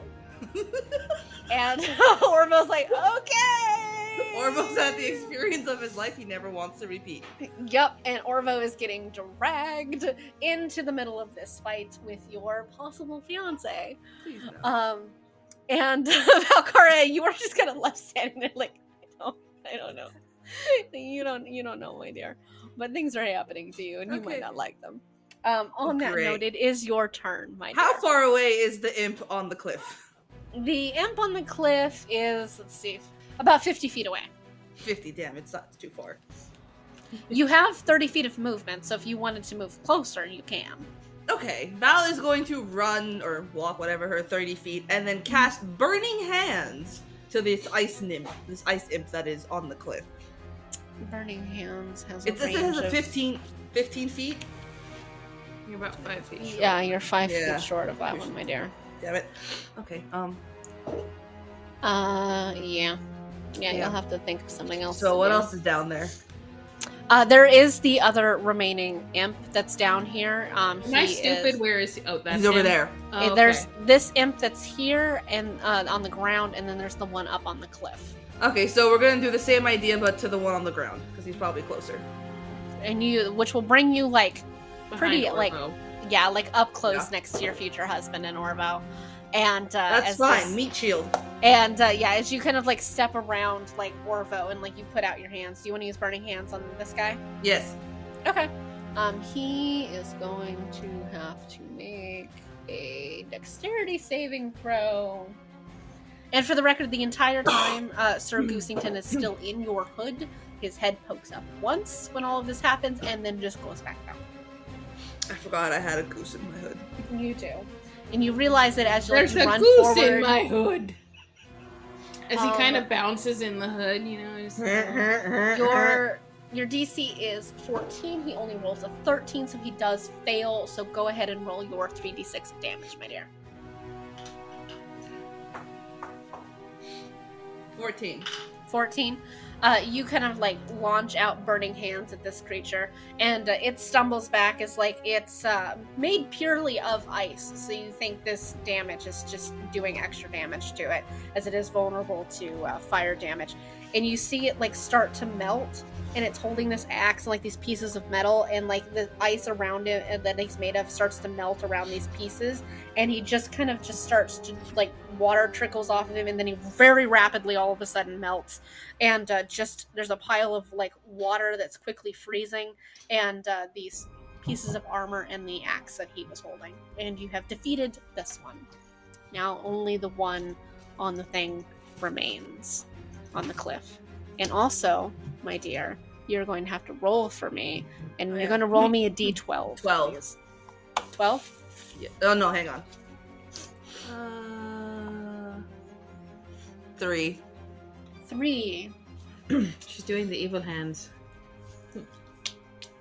uh, as you go and uh, you cast burning hands as the fire kind of like uh, dissipates all of a sudden like magic zaps between your hands Mhm. what the hell was that It's my father drilling stuff into the wall outside so the um Shades. the shades that we have don't uh flop and hit when it's windy. okay just like okay it sounds like somebody's knocking on your floor like Mhm. trying to come in from it your is literally basement. my dad drilling a hole into the wall in front of us. magic kind of zaps from one hand to the other back and forth and it, it gives like this really tingly buzzing feeling throughout your hands and then you realize it's not just the buzzing feeling that you can like hear or like feel you can hear it and it gets louder and louder and just these five balls of light appear and they flicker for a moment and they flash and where these balls of light were surrounding all of you within the area um, are these five gigantic and when i say that i mean like german shepherd size wasps Oh no. No. um please roll me an animal handling check Everybody or just her? no just her Oh, be good. Seven. You weren't good. um these giant uh, wasps that are now everywhere buzz and they, they kind of like seem very pissed off and they are now add giant wasps to the field um, You're so close. So you are surrounded by five gigantic wasps, and they are pissed. So the wasps are going to have their own initiative now. And uh, yes, these gigantic, very pissed off looking wasps are surrounding you. And they what are. What the fuck are these? I don't know, but they don't look happy. Ugh. Great. And uh, Val, is there anything? Your turn is over, right? You know, Oh yeah, I was just saying, can Val turn around and just whack the one behind her with her staff? No, because you don't have another attack. You already Yeah. used one. Um. All right, we are back at the top of the initiative order, and that is the imp. Uh, that is the only one still standing, the spellcaster, and he is pissed, but confused, and but also pissed. So he's going to point down at the middle of all of you, where this gnoll is, where the Orvo is, and all these suddenly strange bug creatures are. And so, right in the middle of like all of you, uh, he is just going to launch another fireball, and he's going to do it right about here. So he's going to get you, the gnoll. He's going to get Valkaria, the gnoll, Orvo, uh, the still standing uh, Drow, and uh, probably two of these wasp creatures. And uh, so go ahead and make me a dexterity saving throw, please. So make one for Orvo, the Drow, and your husband. My husband. Um, the Drow passes. Orvo passes. Your husband does not. For shame. What did you Not get? natural 20. Non natural 20. That's good because you're going to need it. Um, also, Val, as a tiefling, you have fire resistance? yes, I do. Yeah, you should have been taking half damage of the half damage. Also, So, half of 13. Yeah, so you'll go ahead and you can add like six hit points back. And you'll so you'll Nineteen. only take a quarter of what I'm gonna roll. Stop with the math, Misty. She hates math more than I do. Yeah. Mm. At least But Ani you at some point. actually are good at math. Yeah, I was gonna say at least Ani's good at math. I am not. Well, if you ask Taller, both of us, have, our math skills have gone to shit.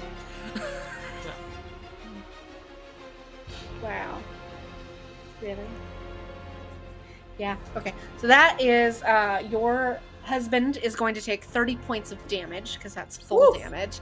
And so are both of the uh, two of the wasps. The two wasps that that are hit um are immediately just crispy wasps and they are they just fall over dead. You see your husband gets hit with all of this fire and uh he like it burns like part of his fur and his hair and like part of his staff catches on fire and everything like that and he looks pretty injured to be fair he looks pretty injured but he kind of like shakes it off and he says i will fight for my future bride and he points the spear very threateningly at this ice imp that's still up there he says you and me i will come for you who, who threaten my bride and uh Val is looking at Asha and uh, Jazara, just going, I have no words for this. That's valid. Um, so Orvo is going to take 15 points of damage, which does knock Orvo down. Orvo is out. Um, he collapses to the ground as he gets hit by the second wave of uh, fire, and Orvo on his turn will start making the saving throws. And how, what am I down to? Like how many hits? You are going to take um, seven points of damage. Oof, that's 12 HP. No, it's better than you were. It's better than 30, which you could have had. So. True. Uh, so you yeah you take seven points of damage. Uh, the uh, other drow that's defending his companion also takes um, thirteen points of or fifteen points of damage. He looks like he's barely holding it together at this point, and uh, as as he staggers back after being hit with this fire, and uh, he kind of has to lean himself against the against the wall, but he does not move from in front of his companion, like his who is unconscious. Um, okie dokie. It is Jazara's turn. Jazara, who now has to deal with a spellcaster and three freaky bug creatures.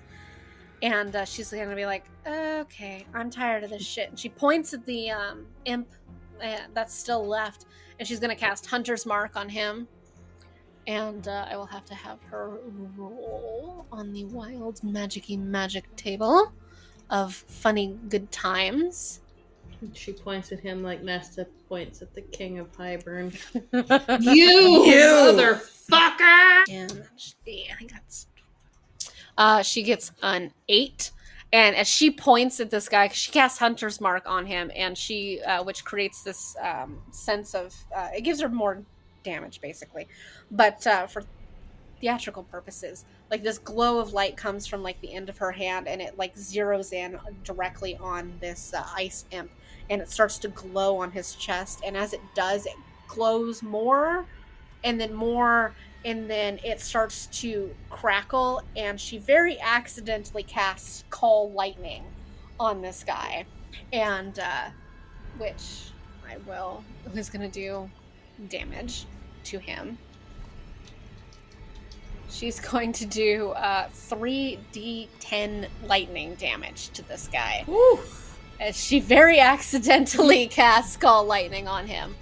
And, uh. I Works for us. Was that, was that wild magic? I was. I Yeah, it. Yeah, Yeah, she okay. casts Hunter's Sorry. Mark, Okay, but cool. it, like, It turned Uh, into lightning strike. Nice. yeah, Nice. for 24 points of damage. And she, uh, this lightning just bursts out of this creature and for 24 fucking points of damage.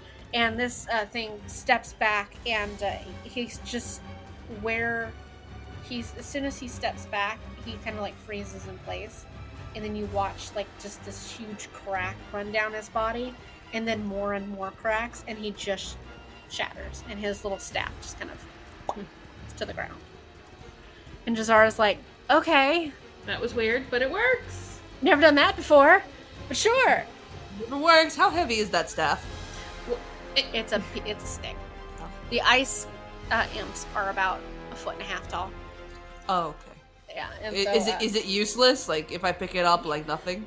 it is the most useless thing on the planet. Let me tell. you. It is a stick with a piece of uh, Magic. ruined And- cloth tied to the end of it. Yeah, you could.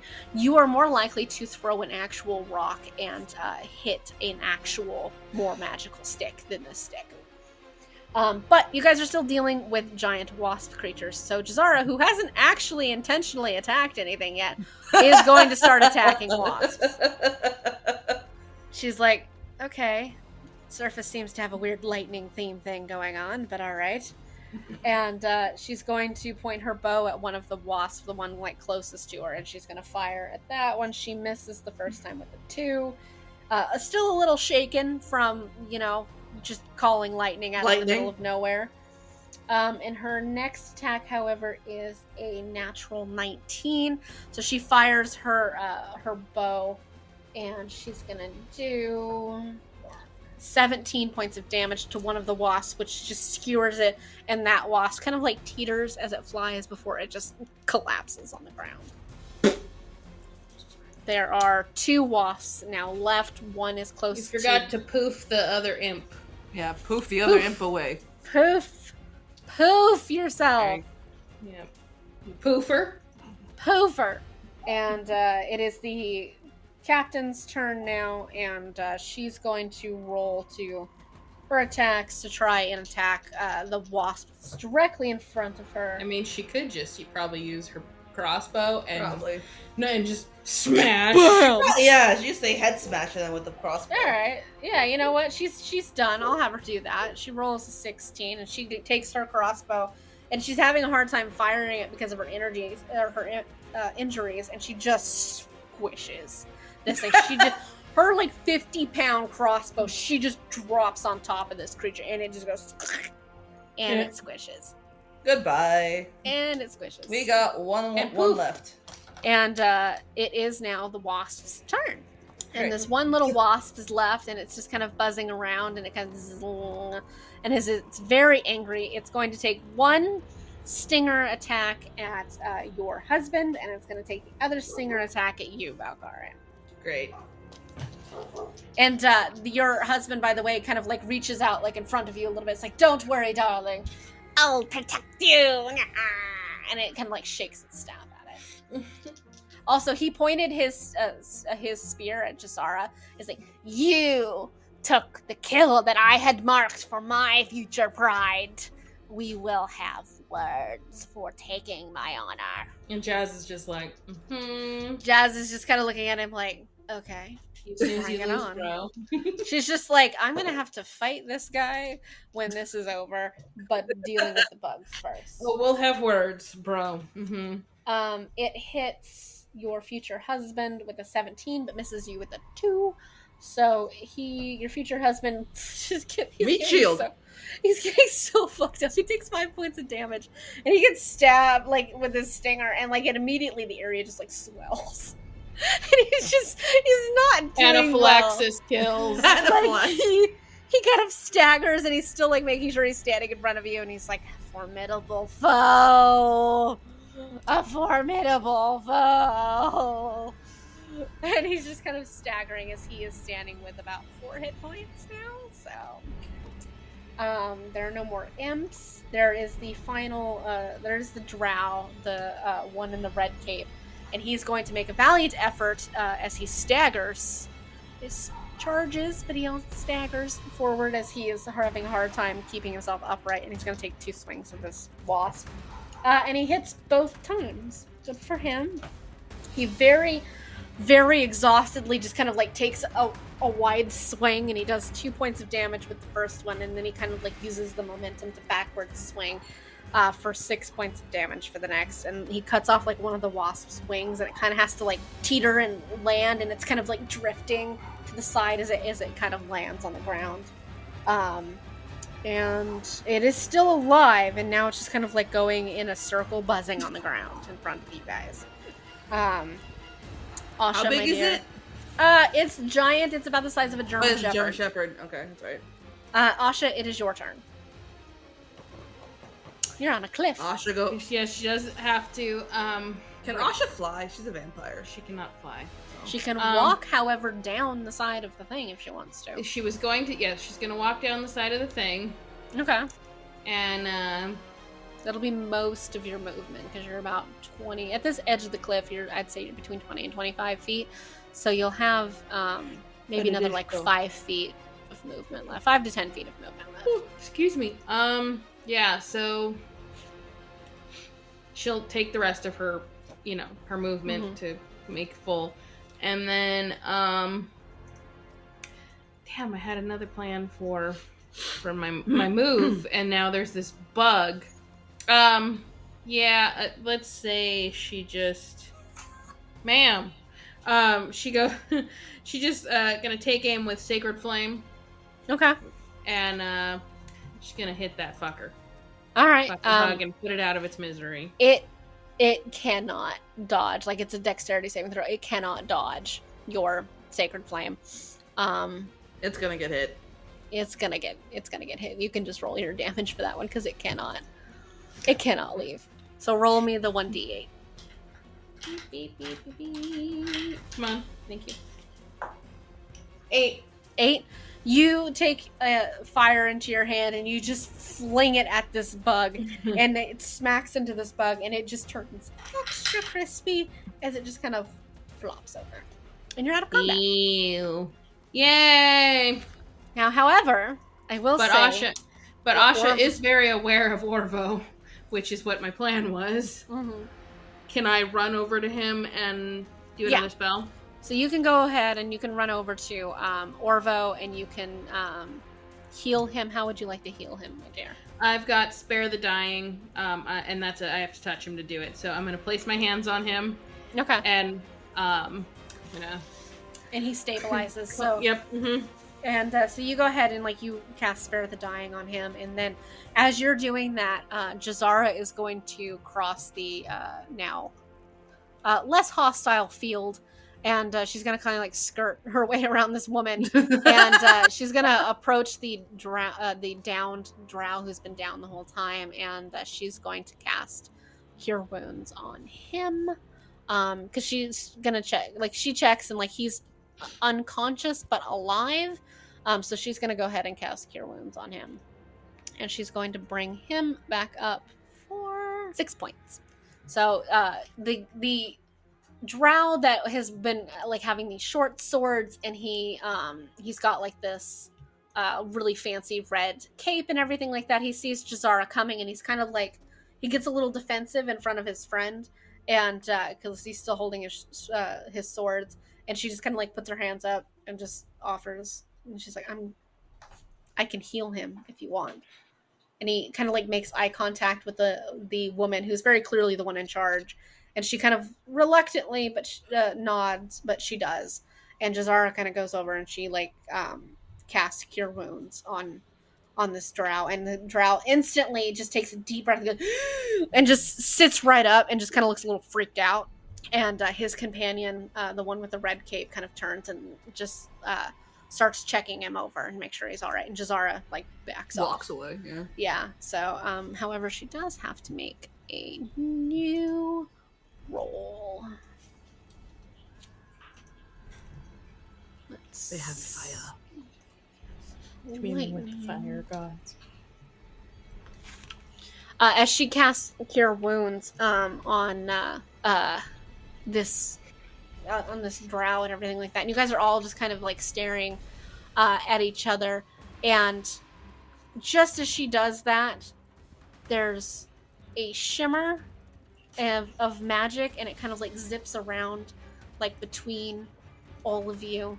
And uh, as it does like it starts to coalesce in different in different places. And then just I need six, five, uh, five lobsters form Hmm. in the middle of the air and fall, and everybody make me a dexterity saving throw not to get attacked by a lobster. 16. 12. Uh, Jazara got a seventeen. Uh, so these lobsters go, and I gotta roll for the other people.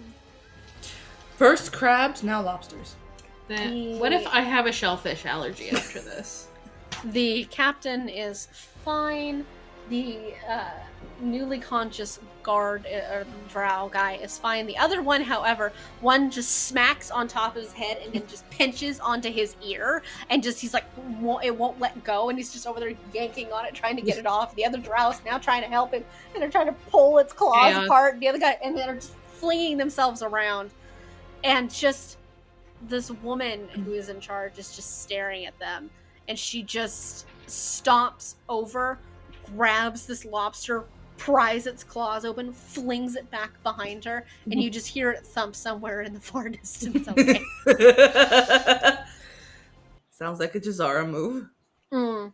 And uh, uh, it is about that same time it, that's uh, Valkaria. And you have a fiance. And he's surveying this battlefield. And he looks and he sees no more enemies directly. And he turns to you and he says, I have defeated them. Do you consider these people your enemies? And he's pointing at like Asha. He's like, No, no. No. These are the, these are my family.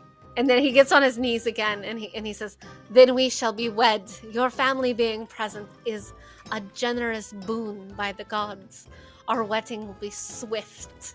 Val is if, if- sending a s- like a, as hard as she can. She's She doesn't even a- have to. She can just do it with her eyes at this point. Um, but all of it, eyes looking at Jazz and Asha, looking at him, pleading, and in a message form going, hit him on the back of the head, do something. I can't. What is happening? And he takes you and he takes your hands as this is happening and he's like, I will take you to my people and they will love you. Please. They will love you and they will hail you as the goddess that you are. And we will forever go down in history in this battle. And he like served like he points his staff around at the at the battle. Will go down in history as one of the greatest my people have ever fought. Jazara, help me.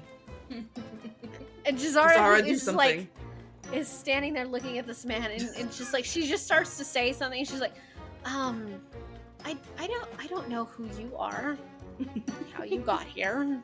Where do you came from? And he says, ah, and then just as he starts to say something, there's a flash of light next to him, probably about ten feet away, and another form coalesces into a second gnoll. And this one, her hair is very long and braided and really thick, and it's got all of these charms all down it. And she turns and she has like this really gnarled looking staff. And she turns around and she silently looks around at everyone and she yells, What are you doing here? And he and he turns and he looks at her and he's like, Mother, I have found myself a bride. And he Oh, turns. Valkaria to face this woman. And Valkaria, this this Gnoll, much older woman, stomps up to you and she looks at you and she looks you up and down and just with the most disdain possible. And she's, This is your bride? Look at her. She has no fur. She is not good enough for you. This this bald creature is not good enough for you. I will not have this woman, girl, thing as my daughter-in-law. And she takes her staff and she smacks you. You are not good enough for my son. We will go Uh, home now. Valkaria is just so taken aback that she got insulted. You And are she a got gold hit. digger. My son is a prince, and you will not be his queen. Lady crack, you She crawled out of. again. You hit me one more time, I'm gonna show you what the Underdark does when people hit them. You are not good enough for my son. He will marry a queen, and he will go down in history as the greatest warrior of our people. And I'm a fucking princess. You do not look like princess. You look like bald monkey.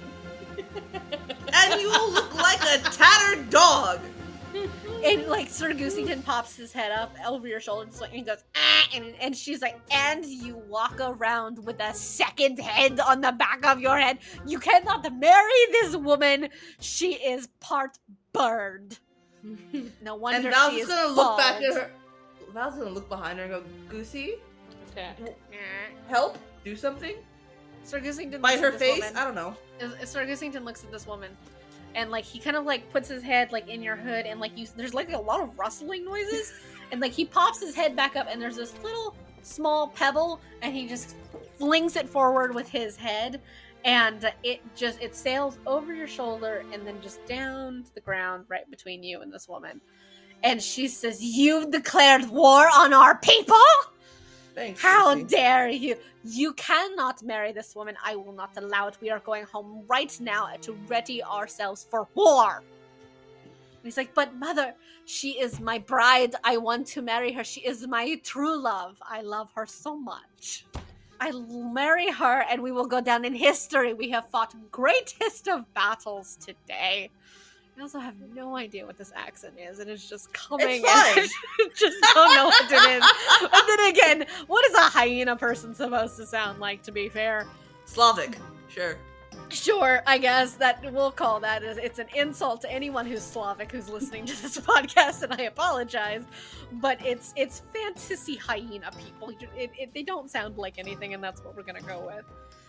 And she gra- reaches over and like she grabs him by the ear and yanks him down to her level. She says, "I told you, you are not marrying this woman. You are not going to marry this bald monkey and her second head. Get going. We are going home right now." He says, "But mother, I don't. I can't. I I have made promises to her. She's expecting great riches and fame and love, and I love her." And he says, "Ow, ow, yes, mother, yes, yes, mother, ow." Uh, and, he- and he points like his his staff at you, and he says, "I will come back for you, my love." Our love will not be ended here. We are star-crossed. I will fight for you every day. I promise. I'll see you later, beloved. Goodbye. See that? She says she loves me. And just as she says that, like they both just vanish in a flash of light. Asha throws down her shield in relief. Just she just doesn't have it in her to just well, well that's okay. Val is gonna pick up whatever pebble that Goosey decided to declare war with, and she's like, "Here's your war, Pebble Goosey. And he goes, "Ah," and he puts it back. Thanks. Thank you for declaring war on my behalf." And for the record, that was my favorite wild magic surge. Okay. I was I'm really- glad I- it landed on me. I desperately didn't want it to happen to an NPC or to Jazara. I was like, it has to happen to one of you. Like, it needs to. And I'm just like, it, it was just so much funnier if it's not Jazara. And it was just like, please. And I was so glad. Oh, you didn't want to talk to yourself. No, I didn't want to just have repetitive conversations with myself because Jazara's reaction would have just been to kill him. And like that, she's just like, no, and then just murdered. So And now he has to go back with mommy. Mm. And to who knows where you've never seen his like kind to wit before, nowhere. And uh, you don't you don't know. But now, after all of that, you're standing in a clearing surrounded by new faces. Yeah, we do have to address these uh people and the, The- griffins. The Anybody woman, want to um help the griffins. and uh, you see like the the woman with the crossbow. She's kind of she just with one hand she just rips off the net that's covering the one griffin, and uh, she uh, as she as she does so that griffin kind of like gets up and starts going towards like the baby griffin, and uh, she more gently like pulls the second net like off of the baby griffin. And uh, she turns and uh, as she does so, like both of the the griffins kind of like get up and uh, kind of like nudge the little baby griffin back like between them. So it, they're kind of like standing guard around these uh around their little baby. Um they're all injured but they're all like it doesn't look like it's anything serious yeah so um but this woman who's standing here in all purple um her hair is pretty uh short and everything and a very severe like cut and everything like that she's wearing um what looks to be very nice but very well worn armor um, she picks up her very large crossbow and like uh, slings it over her back and what looks like some kind of like case that it has, and it hooks it to her back.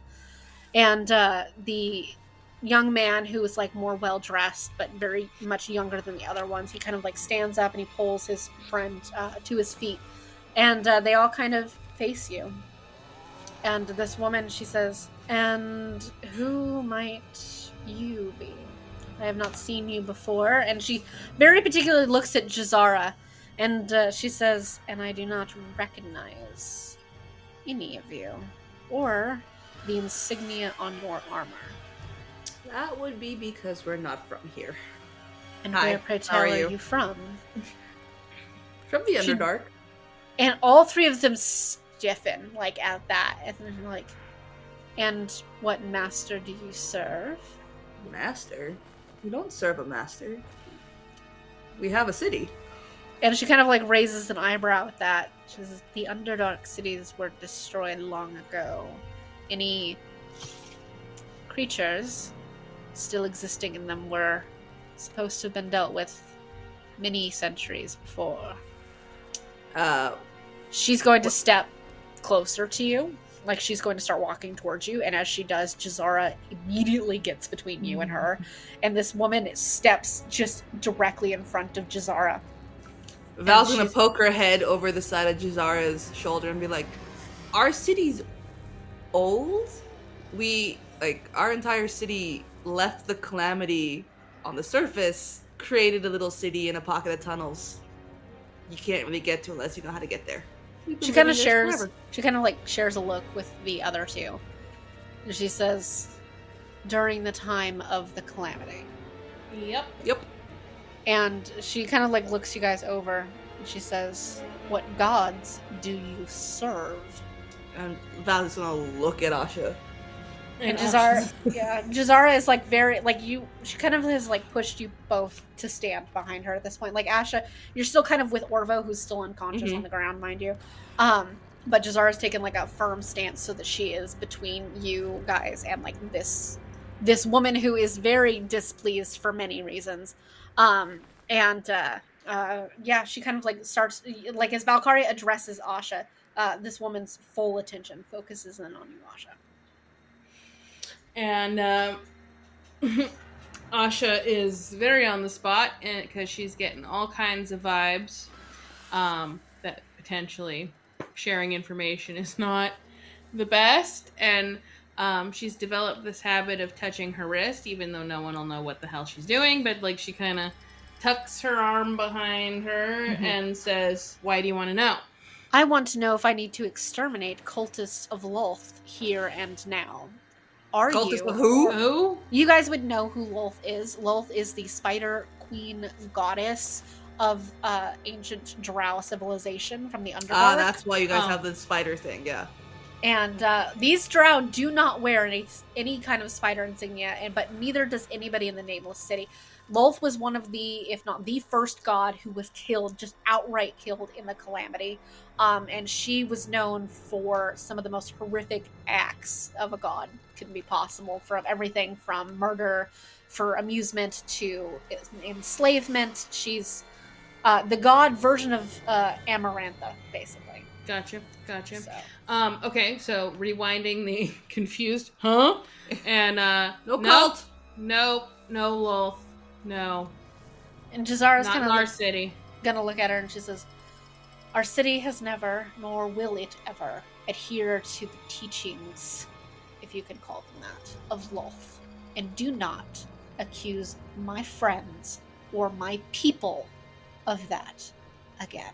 And you would know that in your city, accusing somebody of being like a follower of Lolth Yeah. is one of the worst insults you can leverage against a person and then especially against like the drow people of your city. And uh, Jazar does not take very kindly to yeah, I don't think any of the Telena would take that kindly. no they would not they would not take that very well like at all. And uh, Jazara and this woman kind of like get into like a, a long staring contest. And i'm gonna roll for Does Asha want to tell them that we serve the Moonweaver? we don't serve the Moonweaver, but like, She kind of stares at um, Jazara for like a long moment, and she says, "If you are not servants of Lolth, then I suppose, as thanks for what you did here and helping, we shall let you be. If you are from the Underdark, then what is your business here on the surface? ha, funny you should ask. And specifically, uh, Valkaria, um, are you still standing behind Jazara? Yeah, Yeah. I had to think about that. I'm like, yes, I'm gonna still stand there because if Jazz moves in front of me for a reason, I'm not moving until she says it's okay to But move. she's gonna bark like a chihuahua. Um, I want you to give me a perception check, please. Six. Six. Okay. You don't notice anything. Oh, great. Um, and uh, so this woman uh, who's standing there, and she kind of like starts walking over to the towards the griffins, and she starts checking on them. You say you're from the Underdark, which is interesting, if not a bit hard to believe. So, who are you exactly? Why are you here on the surface instead of wherever it is you come from? well, who are you? Why should I give you all this information? As far as I know, you could just kill me after I tell you. And the one in red uh, kind of like looks at her and sh- and she's and he says, "Oh, she, she does have a bit of a point." And like the woman like just gives him the most severe look, and he just shuts up. And like he kind of like looks at at, the at the guy next to him, and uh, they and uh, the the guy who had just woken up just kind of like nudges him and just No. like you moron. you moron. And, yeah, Val's uh, gonna wink at him just really quickly, going, and he just immediately he's just looking anywhere but because he's just like he's already in enough trouble. He's like, nope. No, I'm in enough trouble. And this woman, she says, Fair enough. An exchange of information, perhaps. Names for names, reasons for reasons. Deal? Accepted. "Deal." Alright. And she uh, gestures at the uh, at the other two, and uh, the the new guy, the the guy who's uh, in red and everything like that. He looks at uh, you guys and like, uh, and he kind of like starts to gather himself, and he like straightens, and he's ah, hello. I am uh, Thyslin uh. I am a uh, guard of Rosohna, and he says that with a bit of pride. And uh, the the one next to him kind of like leans over and is like, "Hey, thanks for saving me." And he kind of like looks at Jazara.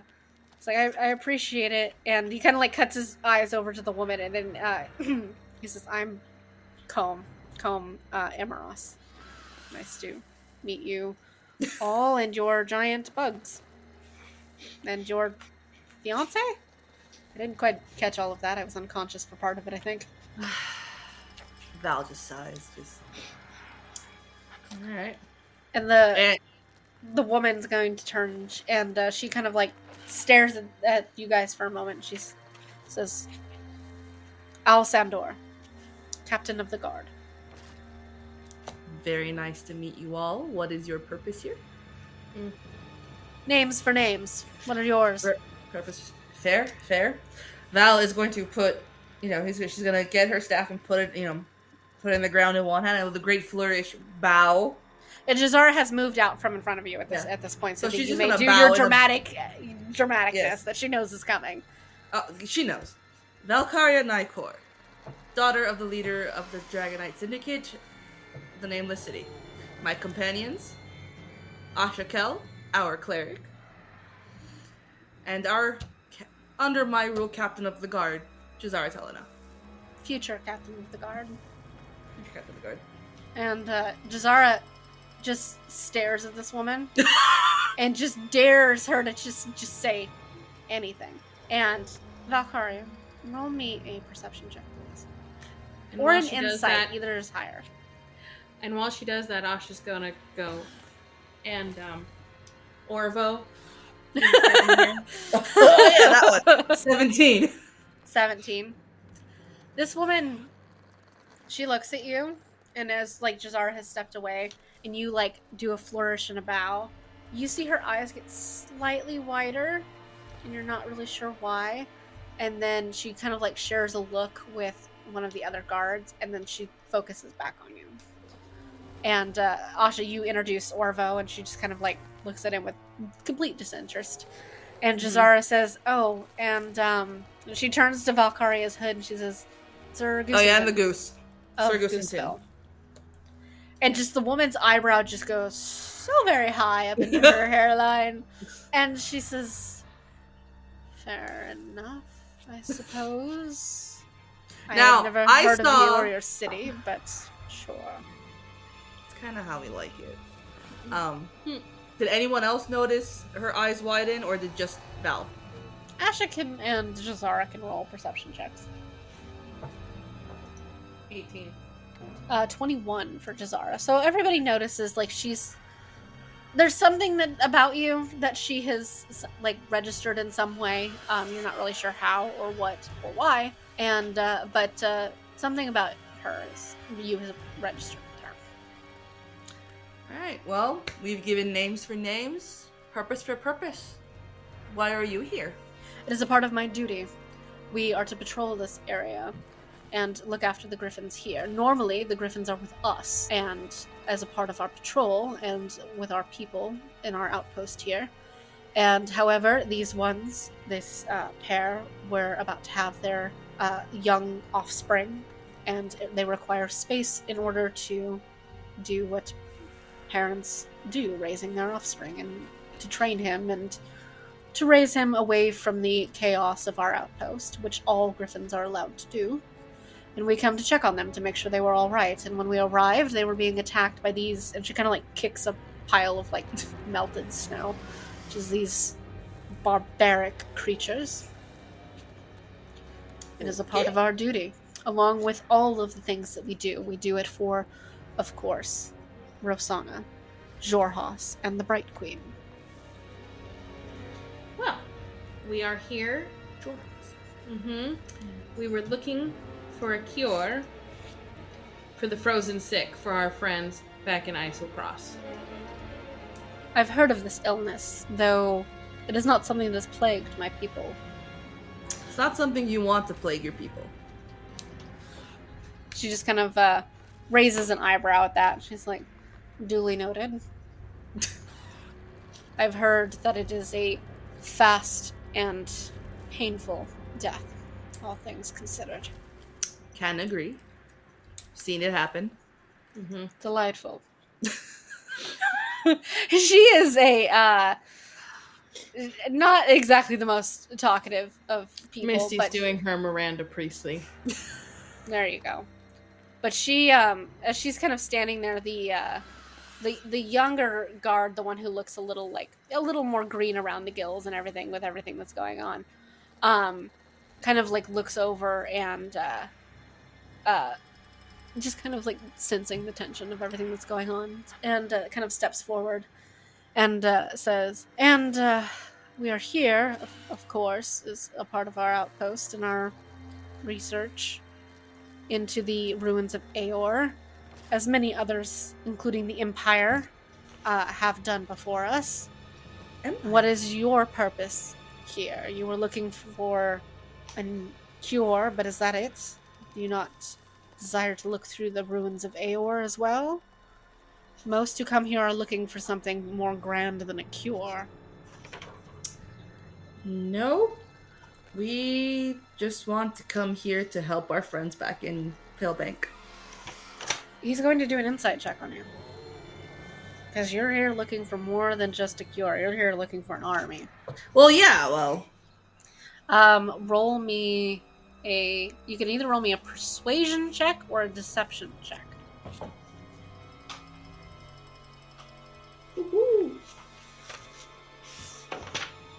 Thirteen. Thirteen. Um, you guys kind of like stare at each other, and he understands that there's probably more going on than what you guys are talking about. And uh, Jazara kind of like is going to turn to now to this guy, and she says, "I am surprised to see Drow on the surface, especially with the sunlight." And uh, he taps it, and he's like, "Oh yeah," and he like kind of like turns, and you see like this little magic sigil by uh, his, near his eyes. And he says this deals with the uh, light sensitivity that we tend to face naturally. And uh, he says it's not something we have to worry about back home, of course, but uh, as it's perpetual night there, but even above ground. But uh, yeah, he, he says we we combat it in in different ways. You can't live your entire lives underground or in the dark. Jazara's kind of like we've lived our entire lives underground to quite a bit success, some would say. And he kind of like holds up his hands. He's like, I meant no offense. Simply that some have created a more fulfilling lifestyle above the surface. And instead of sequestering ourselves in the dark, bring instead the darkness to us wherever we would like to go. Val is sim- like she's slowly simmering because she's Mhm. taking insult after insult here, saying that what we do, like our lives in the Underdark, are not fruitful. And like Jazara like is going to look at you, Valkaria, and she's gonna kind of give you that look that says like mental message her. And uh, if you are you gonna will you Yeah. mental message her? She says, as much as I don't particularly care for this group of people, these people are probably from the outpost we saw on the map of the Drow that was mentioned to us by Venton and Orvo if anybody's going to have an army that might be sympathetic, it might be people who also descend from the Underdark. How do you want to play this? They are your people. Okay, Miss Leader of our people. I know you have the charm. Oh yeah, I have the charisma. And uh, Jazara will just kind of say, perhaps we should tell them about what's happening with the city and just take it." All right. Chance. If you don't want to, we don't have to, but. Oh no, these people clearly aren't like the, The rest. most in charge of everyone. Like they wouldn't send the leader of their people out here, and apparently there's some kind of queen. But we need to talk to somebody. If it's not these people, then we need to talk to somebody else. But we'd have to get to convince them to take us with them wherever it is their outpost is, because we don't. I know it's here according to the map. It's somewhere on this island, but I don't know where. well, it's a start. All right.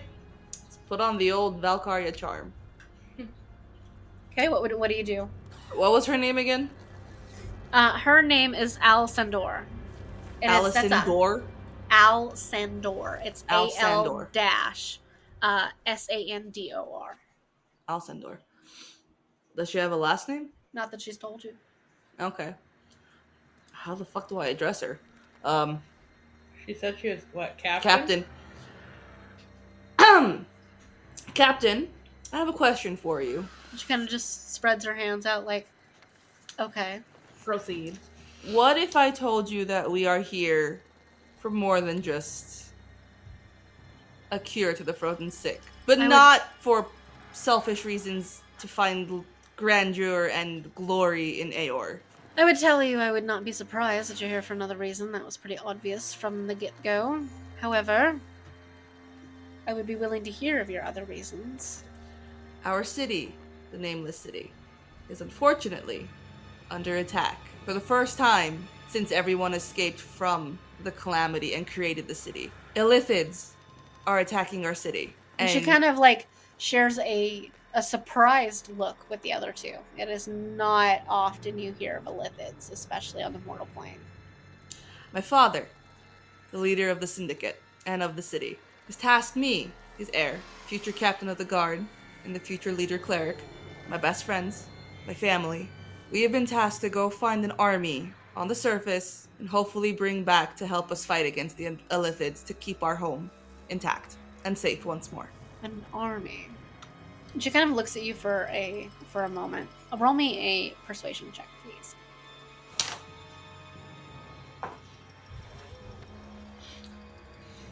Twenty-two. Twenty-two. Um, she stares at you for like a very long moment, and she says, "An army is not something I can provide. However," and she stares at you, and you get that same feeling you did when you thought she noticed something about you. Mm-hmm. As she stares at you, she says, Though I know people who may be more helpful, you could talk to the commander of our outpost. He might, at very least, be able to point you in a more stable direction. Valkaria is going to bow her head in acknowledgement. Thank you, Captain. It is much appreciated. Any help we can get is a boon.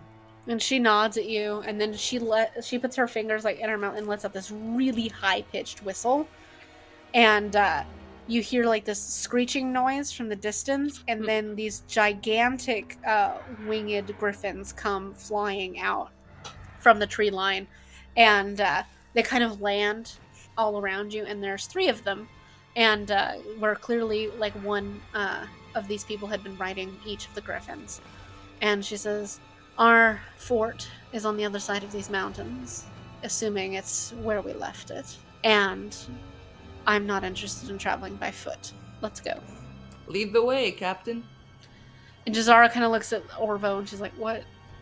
What should we uh, do?" And uh, one of the other guards, the uh, one that had been knocked unconscious, he calm. He goes over and he's like, "I'll take this one here." I'll, I'll help you out. And he puts the Orvo over the back of one of the griffins and he gets on to that griffin. And that griffin flaps its wings and it just jerks up and takes off into the sky. And uh, uh, Thyson, uh, he reaches over and he offers a hand to uh, Asha. And he's like, Care for a uh, flight, my lady? Asha's gonna take the hand and uh, we're gonna go. And he Thank helps you. you, like on. Sal is the- going to like do the quirky whistle, the whoop, pew. There's an obscene gesture. and uh, Mm. uh, just like the, one of the uh, other griffins, one of the ones from the family, the uh, adult, uh, the what looks like the dad, he walks over and he kind of like hits Valkaria in the side and he just kind of like gestures, like you can get on. Val's gonna again bow her head in acknowledgement and pat him on the side of the neck and make her merry way on top of the back of a griffin. And the She- captain of, of the guard like gets on a griffin, and Jazara and the captain are just staring at each other.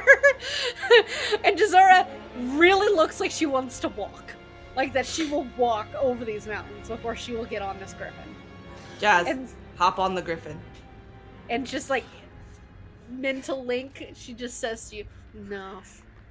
just Jazz, no, and this this woman is just staring at her, and Jazara's just got her arms crossed, not moving, and the griffin that this woman is on starts to flap its wings, and like it starts to lift up off the ground, and it darts forward, and as it does, like this woman reaches out, like puts her hand like into the front of Jazara's cloak, lifts her up off the ground, and slams her onto the back of this griffin, and you just hear a string of Jazara's cursing as all of you are just launched up into the sky. While Jazar is cursing, Val is whooping. Just and Asha's just whoops. holding on kind of tight with her Oh, eyes yeah. kind of shut. Oh yeah, and uh, uh, the woman like over like the the air and like the uh, the speed of everything, and uh, she says, "We will take you to Varmas, and when we do, do try to mind your manners. You're going to meet the head of our fort, after all, and if anyone is going to provide you with the answers you seek, it will be them." I will take my cue from you, Captain. And she says, "Good." And in un, and under uh, comment, and she says to you, she says, uh, specifically looking at uh, Valkaria, and she says, "Your city, how much does it remember of the past?" When she says this in undercommon, you register that it is undercommon. Mm-hmm. However, it sounds a little strange to your ears. Like a different dialect. Yeah, it is. It literally. I was thinking about this earlier. It's kind of like the difference between Western and Eastern Armenian. Okay. Like it's it's language that is technically under one like banner of a language, Mhm. but it is diverged in dialect enough that it makes it kind of difficult to understand. Like you understand her, but it takes a second to register what the fuck she just said. Yeah. Like the syntax is all o- like Yeah. it, it like like Yoda speaks English, but in Yeah. a very different way. Um, all of it, right? Yeah. Can anyone else hear you over this conversation? I, I guess so. Yeah, you guys are all flying like close enough together that you can hear each other if you shout over the wind. So Yeah, Everyone remembers pretty much all of it. We've been there since it, so we've heard all the stories. And this woman uh, says to you, Much has changed in the several hundred years since the calamity. You and your people, if you've truly lived underground for so long, have missed out on much. It will be interesting to see how well you catch up. And you, like her, Griffin just darts off really fast, and you hear Jazara once again just cursing. And because she will refuses to grab onto this woman for stability, so she's only staying on this griffin by the power of her legs, like holding onto this griffin. And she is cursing up a storm, and like the woman's like griffin uh, like flies up really fast, and they're going pretty fast. And you are very spread, and you are just thousands of feet in the this point. And you start uh, like heading up over this mountain as the sun really just starts to set over the over the islands and everything like that. And as your uh, griffins kind of like beat their wings as harder and harder as they climb higher and higher and higher to get over the top of this mountain. Just as they come over the crest of it and you can see like the light of like the sunset coming up over the ocean which you can see on the other side of these mountains. And there on the other side massive. It almost looks like a city at first as you stare at it. And but as you notice it, it almost shifts and sways these gigantic buildings that have like what looks almost like a wall but it's oddly shaped around it. And it tilts and as you watch it this it slightly rocks back and forth and you see what is not a city but three massive multi-story tall ships that are made to look like pieces of a city sit in the ocean just past the mountains and i will show them to you before I was gonna say. I want to see. Wow. They are snow covered and huge, and it's they're at least like several stories tall per boat, and then they have these gigantic building structures on top of them that look like what look like from huts to guard towers to like just huge, massive structures. And you see little firelights all uh, darted throughout them. And Oh. uh, the woman kind of like turns back to you all and she says, Welcome to Vurmas, fort of the people of Xhorhas. And as you crest over these mountains and you see like the sun sets over these gigantic ships, bigger than truly parts of your city are.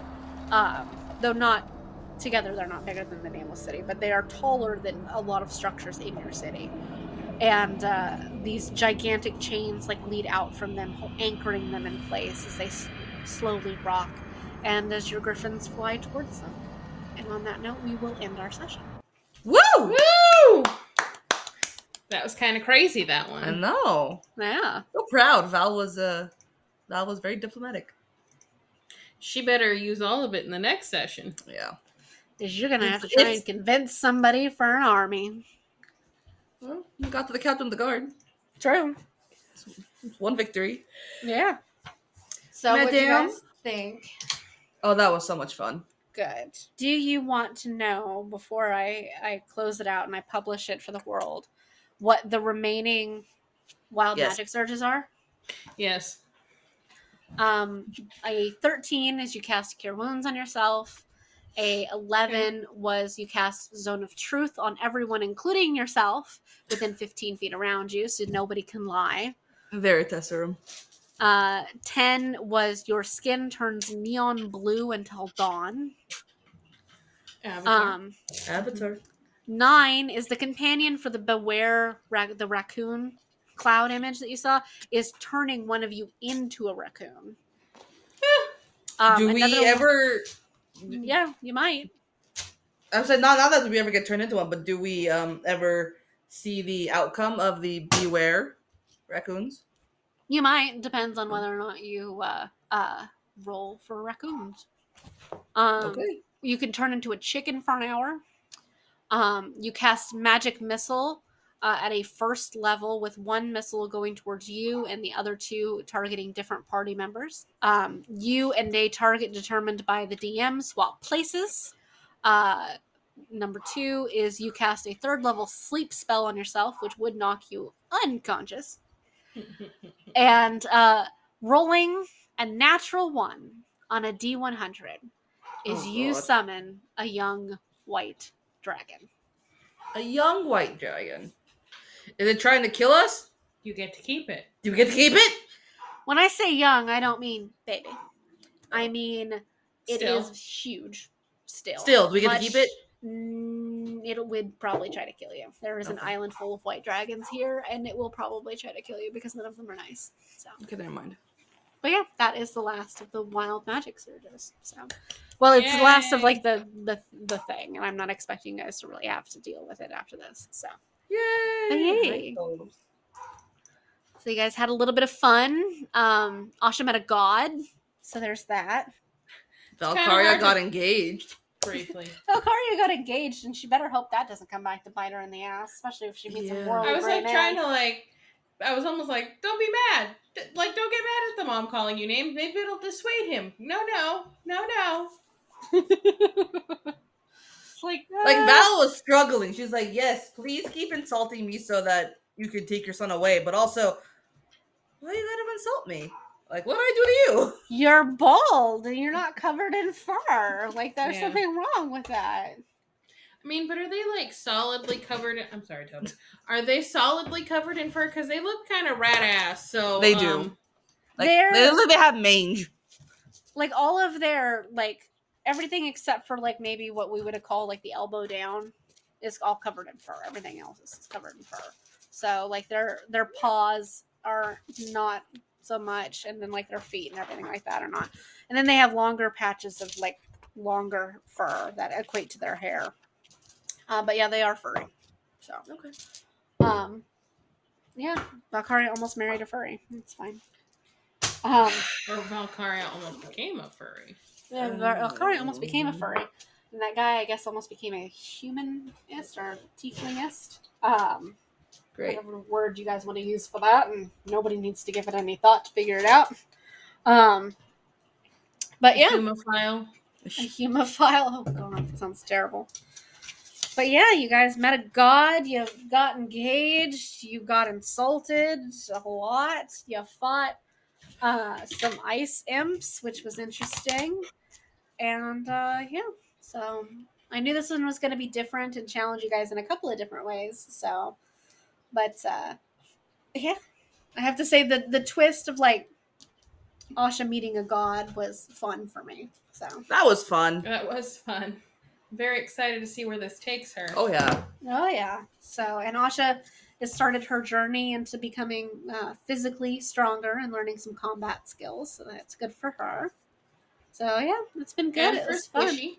And for Squishy, Squishy And is gonna be working on her muscles too. Squishy like was involved whether she wanted to be or not, and was just like, "Hey, this is happening to you now, Squishy made some choices that uh, led her there, though. That's for sure. Oh, yeah, yeah. clocking Asha in the face. Just in the face, like you thought that was just gonna do something magical. Like, and what did it do? It clocked her in the face. Yes, it did. So, And Asha got like a black eye, probably. Just, yeah, Asha is still walking around with like a bruise on her face. She is that people, healed from that everyone else is probably not telling her exactly how bad it is because there's you nothing. look Oh, fine. There's you look no, fine. there's no mirror. She doesn't know. You know. She doesn't like the first time you guys walk into a full blown real tavern and Asha gets a look at her appearance, she will probably scream. Probably. And the other two will be like, "Oh, Oh. right. we might have missed some details there, Asha." Just like we might have been trying to protect you by not telling you that you look like you got run over by a, a truck a couple of times, but you know, My None of the rest of us you look don't know great. what a truck is anyway. It's okay, Do- Asha. you it's look like you got s- trampled by a hippogriff. It's fine. right. And and this guy, this drow, is still kind of flirting with her and like, here, come up on my griffin. Black eye and all. It's like he looks like he's trying to be nice. And Ash is just oblivious. She's oblivious because she doesn't. She wants to. She doesn't know. She doesn't know how bad she looks. Hair still I mean, disheveled. oh yeah, can you imagine the the the blowout she got from being up on a griffin? that none of you are landing with very good hair. That's for sure. Just let me brush my hair. Just let me brush my hair. It's like just just let me make myself a little more presentable for like meeting uh, people we need to like bribe basically. Right. Can I take a bath? Can I take a bath? It's like please, please, please, I'll pay you. I'll pay you. I have gold. It's like do you take gold? Please say yes. Who wouldn't take gold? How how cruel. Yeah, right. Just specifically denying it because Asha wants a bath. Just just give me a I just want to wash my hair. Just wanna wash my hair and my face. Mm-hmm, mm-hmm, maybe my mm-hmm. clothes. Maybe, man, maybe that too. All right. Any questions you guys have for me besides spelling stuff? No, I'm pretty good. I'm excited to see what vo- this fort, this ship fort, is going to provide us. Yeah, I was. Uh, I spent so long trying to figure out how I was going to get you guys to this fort without making you like jump through so many hoops. So I'm just like, ah, fly. You guys are gonna fly Fly. because I'm not doing fly. more overland travel, which is the most boring. Thing. We gotta move this possible. thing. move it along. It's like, let's go. They've mentioned two places. They mentioned Xhorhas and Rosohna. Um, Mhm. Rosohna is a city. Xhorhas is like a nation. Yeah. It's like an empire. And what's the name of the fort? Uh, the fort. Vorhas? Xhorhas. That- Starts with an X. Jo- I'm gonna. I'll Mhm. spell that for you. Oh. too. The fort. Very quickly realized that that was not the conversation here. No. Vurmas. Uh, Vurmas. the Vurmas, yeah, V U R M A S for the uh, fort. The fort. Gotcha, gotcha. Um, but uh, yeah, any questions you guys have for me so far? not currently. No. Okay. I'm go. excited. Mm-hmm. It should be good. Like you guys have actually finally met people who like speak undercommon and everything like that. So I know we've got we got a real chance here. We got to work on the diplomacy. What is yeah. All right. Um, I sent you guys all of the spellings. If there's anything else you guys want me to send you or spell for you, you just let me know. Uh, yeah, but uh, you guys did a, a, a great job. You encountered some new things, some new frenemies, and uh, some new potential spouses. So Yay. Oh, Yay. yeah, so Uh, you guys uh, have fun, and I will see you all next time. alrighty. Bye. Bye. Bye. Tune in next week for more fuckery because we have some serious questions and concerns. How could you forget about Gusaria? I'm sorry. It's Gusaria. endgame. Endgame Gusaria. Yeah, I've deleted your morally gray husband that I created for you, and it's just gonna be Gusaria from now on. Can it just can, can my moral can at least Goosington turn into a really hunky man? After all of the things you've seen him do, do you really want to get with Goosington? Like after everything you've Also, seen him do. Do If you wanna were have making husband that- that turns into a goose and you just go, and every once in a while he'll just look at you and go, honk. What if he honks I mean, if you- bed? You've seen If- Stardust, right? Yeah, yes, but if he- Okay, no, because it would be the equivalent of Mr. Weasley, but a goat. You remember that character? That's what it is. She has a point. It's a very good point. I don't want it to be Endgame. I mean, what if he honks in bed, Ani? Like, Oh no. Turn him into Cassian, and I don't care if he turns into a fucking goose. Yes, he would. But if he looks like Cassian when he's not a goose, and Honk! he can honk at me in bed all he wants. I don't care. You, you say that now. I say that now. I know. You would care if he's just over there going. "Uh, uh, uh." Especially if he does it like it's not an aggressive honk, it's just the honk. no. As he finishes, Oh No. You No. Would, it would it would be done. You it would, be done. ruin the mood so fast. No, you're right. It would. Oh, and just the things you guys have seen Sir Goosington do too. Like, do you want that in a haven't seen man? him do. Do I want that in a man? it's just like think of that episode where he just terrorized a town and like caused a mental breakdown of a guy. like, do you want that in a man? Let him do it to them, not me. I How get the, know the be- But you have to clean up the that's consequences. true, I gotta clean up the. And Especially just the remember he would city. shit as a duck every once a goose at one every once in a while, right? There'd be goose poop involved. Just just say no. And just Alright. think of like Valkaria is gonna one day like lead her people, and then there's just gonna be Sir Goosington mm-hmm. running chaotically through the nameless city, and that's your husband. And You you, know have what? to I- deal with that. You are directly responsible for that. I do actually enjoy the idea of okay, like there's a uh, a very um ceremonial like meeting called, and she sits at the head, and Sir Goosey sits a little off to the side in a small chair and just sits there. With a velvet pillow. yeah. With his cape and his knife. hmm Mhm. Yeah. And he's just sitting beside her at religious ceremonies, council meetings, you know, and he's just honk. Because it's one of those things where he can only be human for like an hour a day or something like that. So most of the Oh time, he yeah, is a it's the, it's the Swan Princess, and he's only a man at night. but the rest of the day, but during the day, It's I a have one hour to bang my husband a day. That's it. And to have a conversation with him, to have him sign any official documents with him, having him meet your parents in under an hour. things are gonna it's it's uh it's gonna require at least five business days to get anything signed. And like, how would you get to know him? Like, you can't ask him questions. You can't like, he can't ask you. Oh, little questions. it'll Little Mermaid it. You know, Little like, Mermaid, it just- I'll just write it on paper Yeah. or whatever. Just like ha- just write out the alphabet and then have him go over and poke at each letter to try and spell out sentences. Like Oh cricket from Mulan. A, a, a, cra- uh, a, a goose Ouija board, The goose yeah. a goose Ouija board. There you go. A gooey That- board. a gooey board. Ew. A goosey board. There you go. They're goosey better. board. Goosey board sounds a lot a lot better.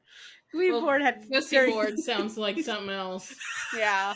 No, thanks, Yeah. Jessica. I would have I would have lived my entire life without the like that whole trend of, put, of putting ussy on the end of it. I would have lived in min- millennial uh, bliss, Right? Not knowing that. Fair enough.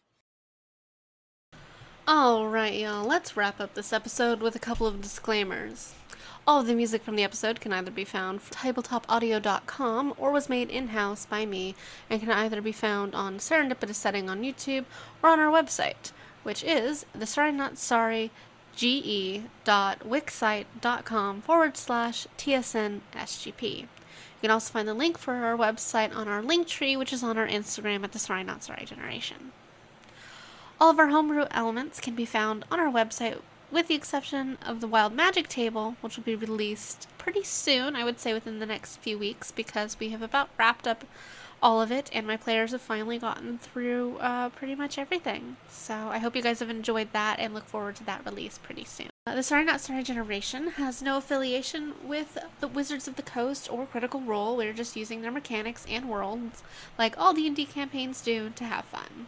We have no affiliation with tabletopaudio.com. The Nameless City itself, however, is an original piece of homebrew by the Sorry Not Sorry generation, and as such does belong to us. You are, of course, welcome to incorporate it into your Exandria campaigns, but if you do, just give us a little tag, a little shout out, so that uh, we can come check it out and see what you do with our city. If you have any questions about our campaign or any of our homebrew elements, please feel free to reach out to us on Instagram, Facebook, or through our website, as we're happy to talk to you about anything from the characters to the world to our interpretation of the world to many of the homebrew elements that we've incorporated throughout. So, thank you guys so, so much, and I hope you enjoyed the chaos.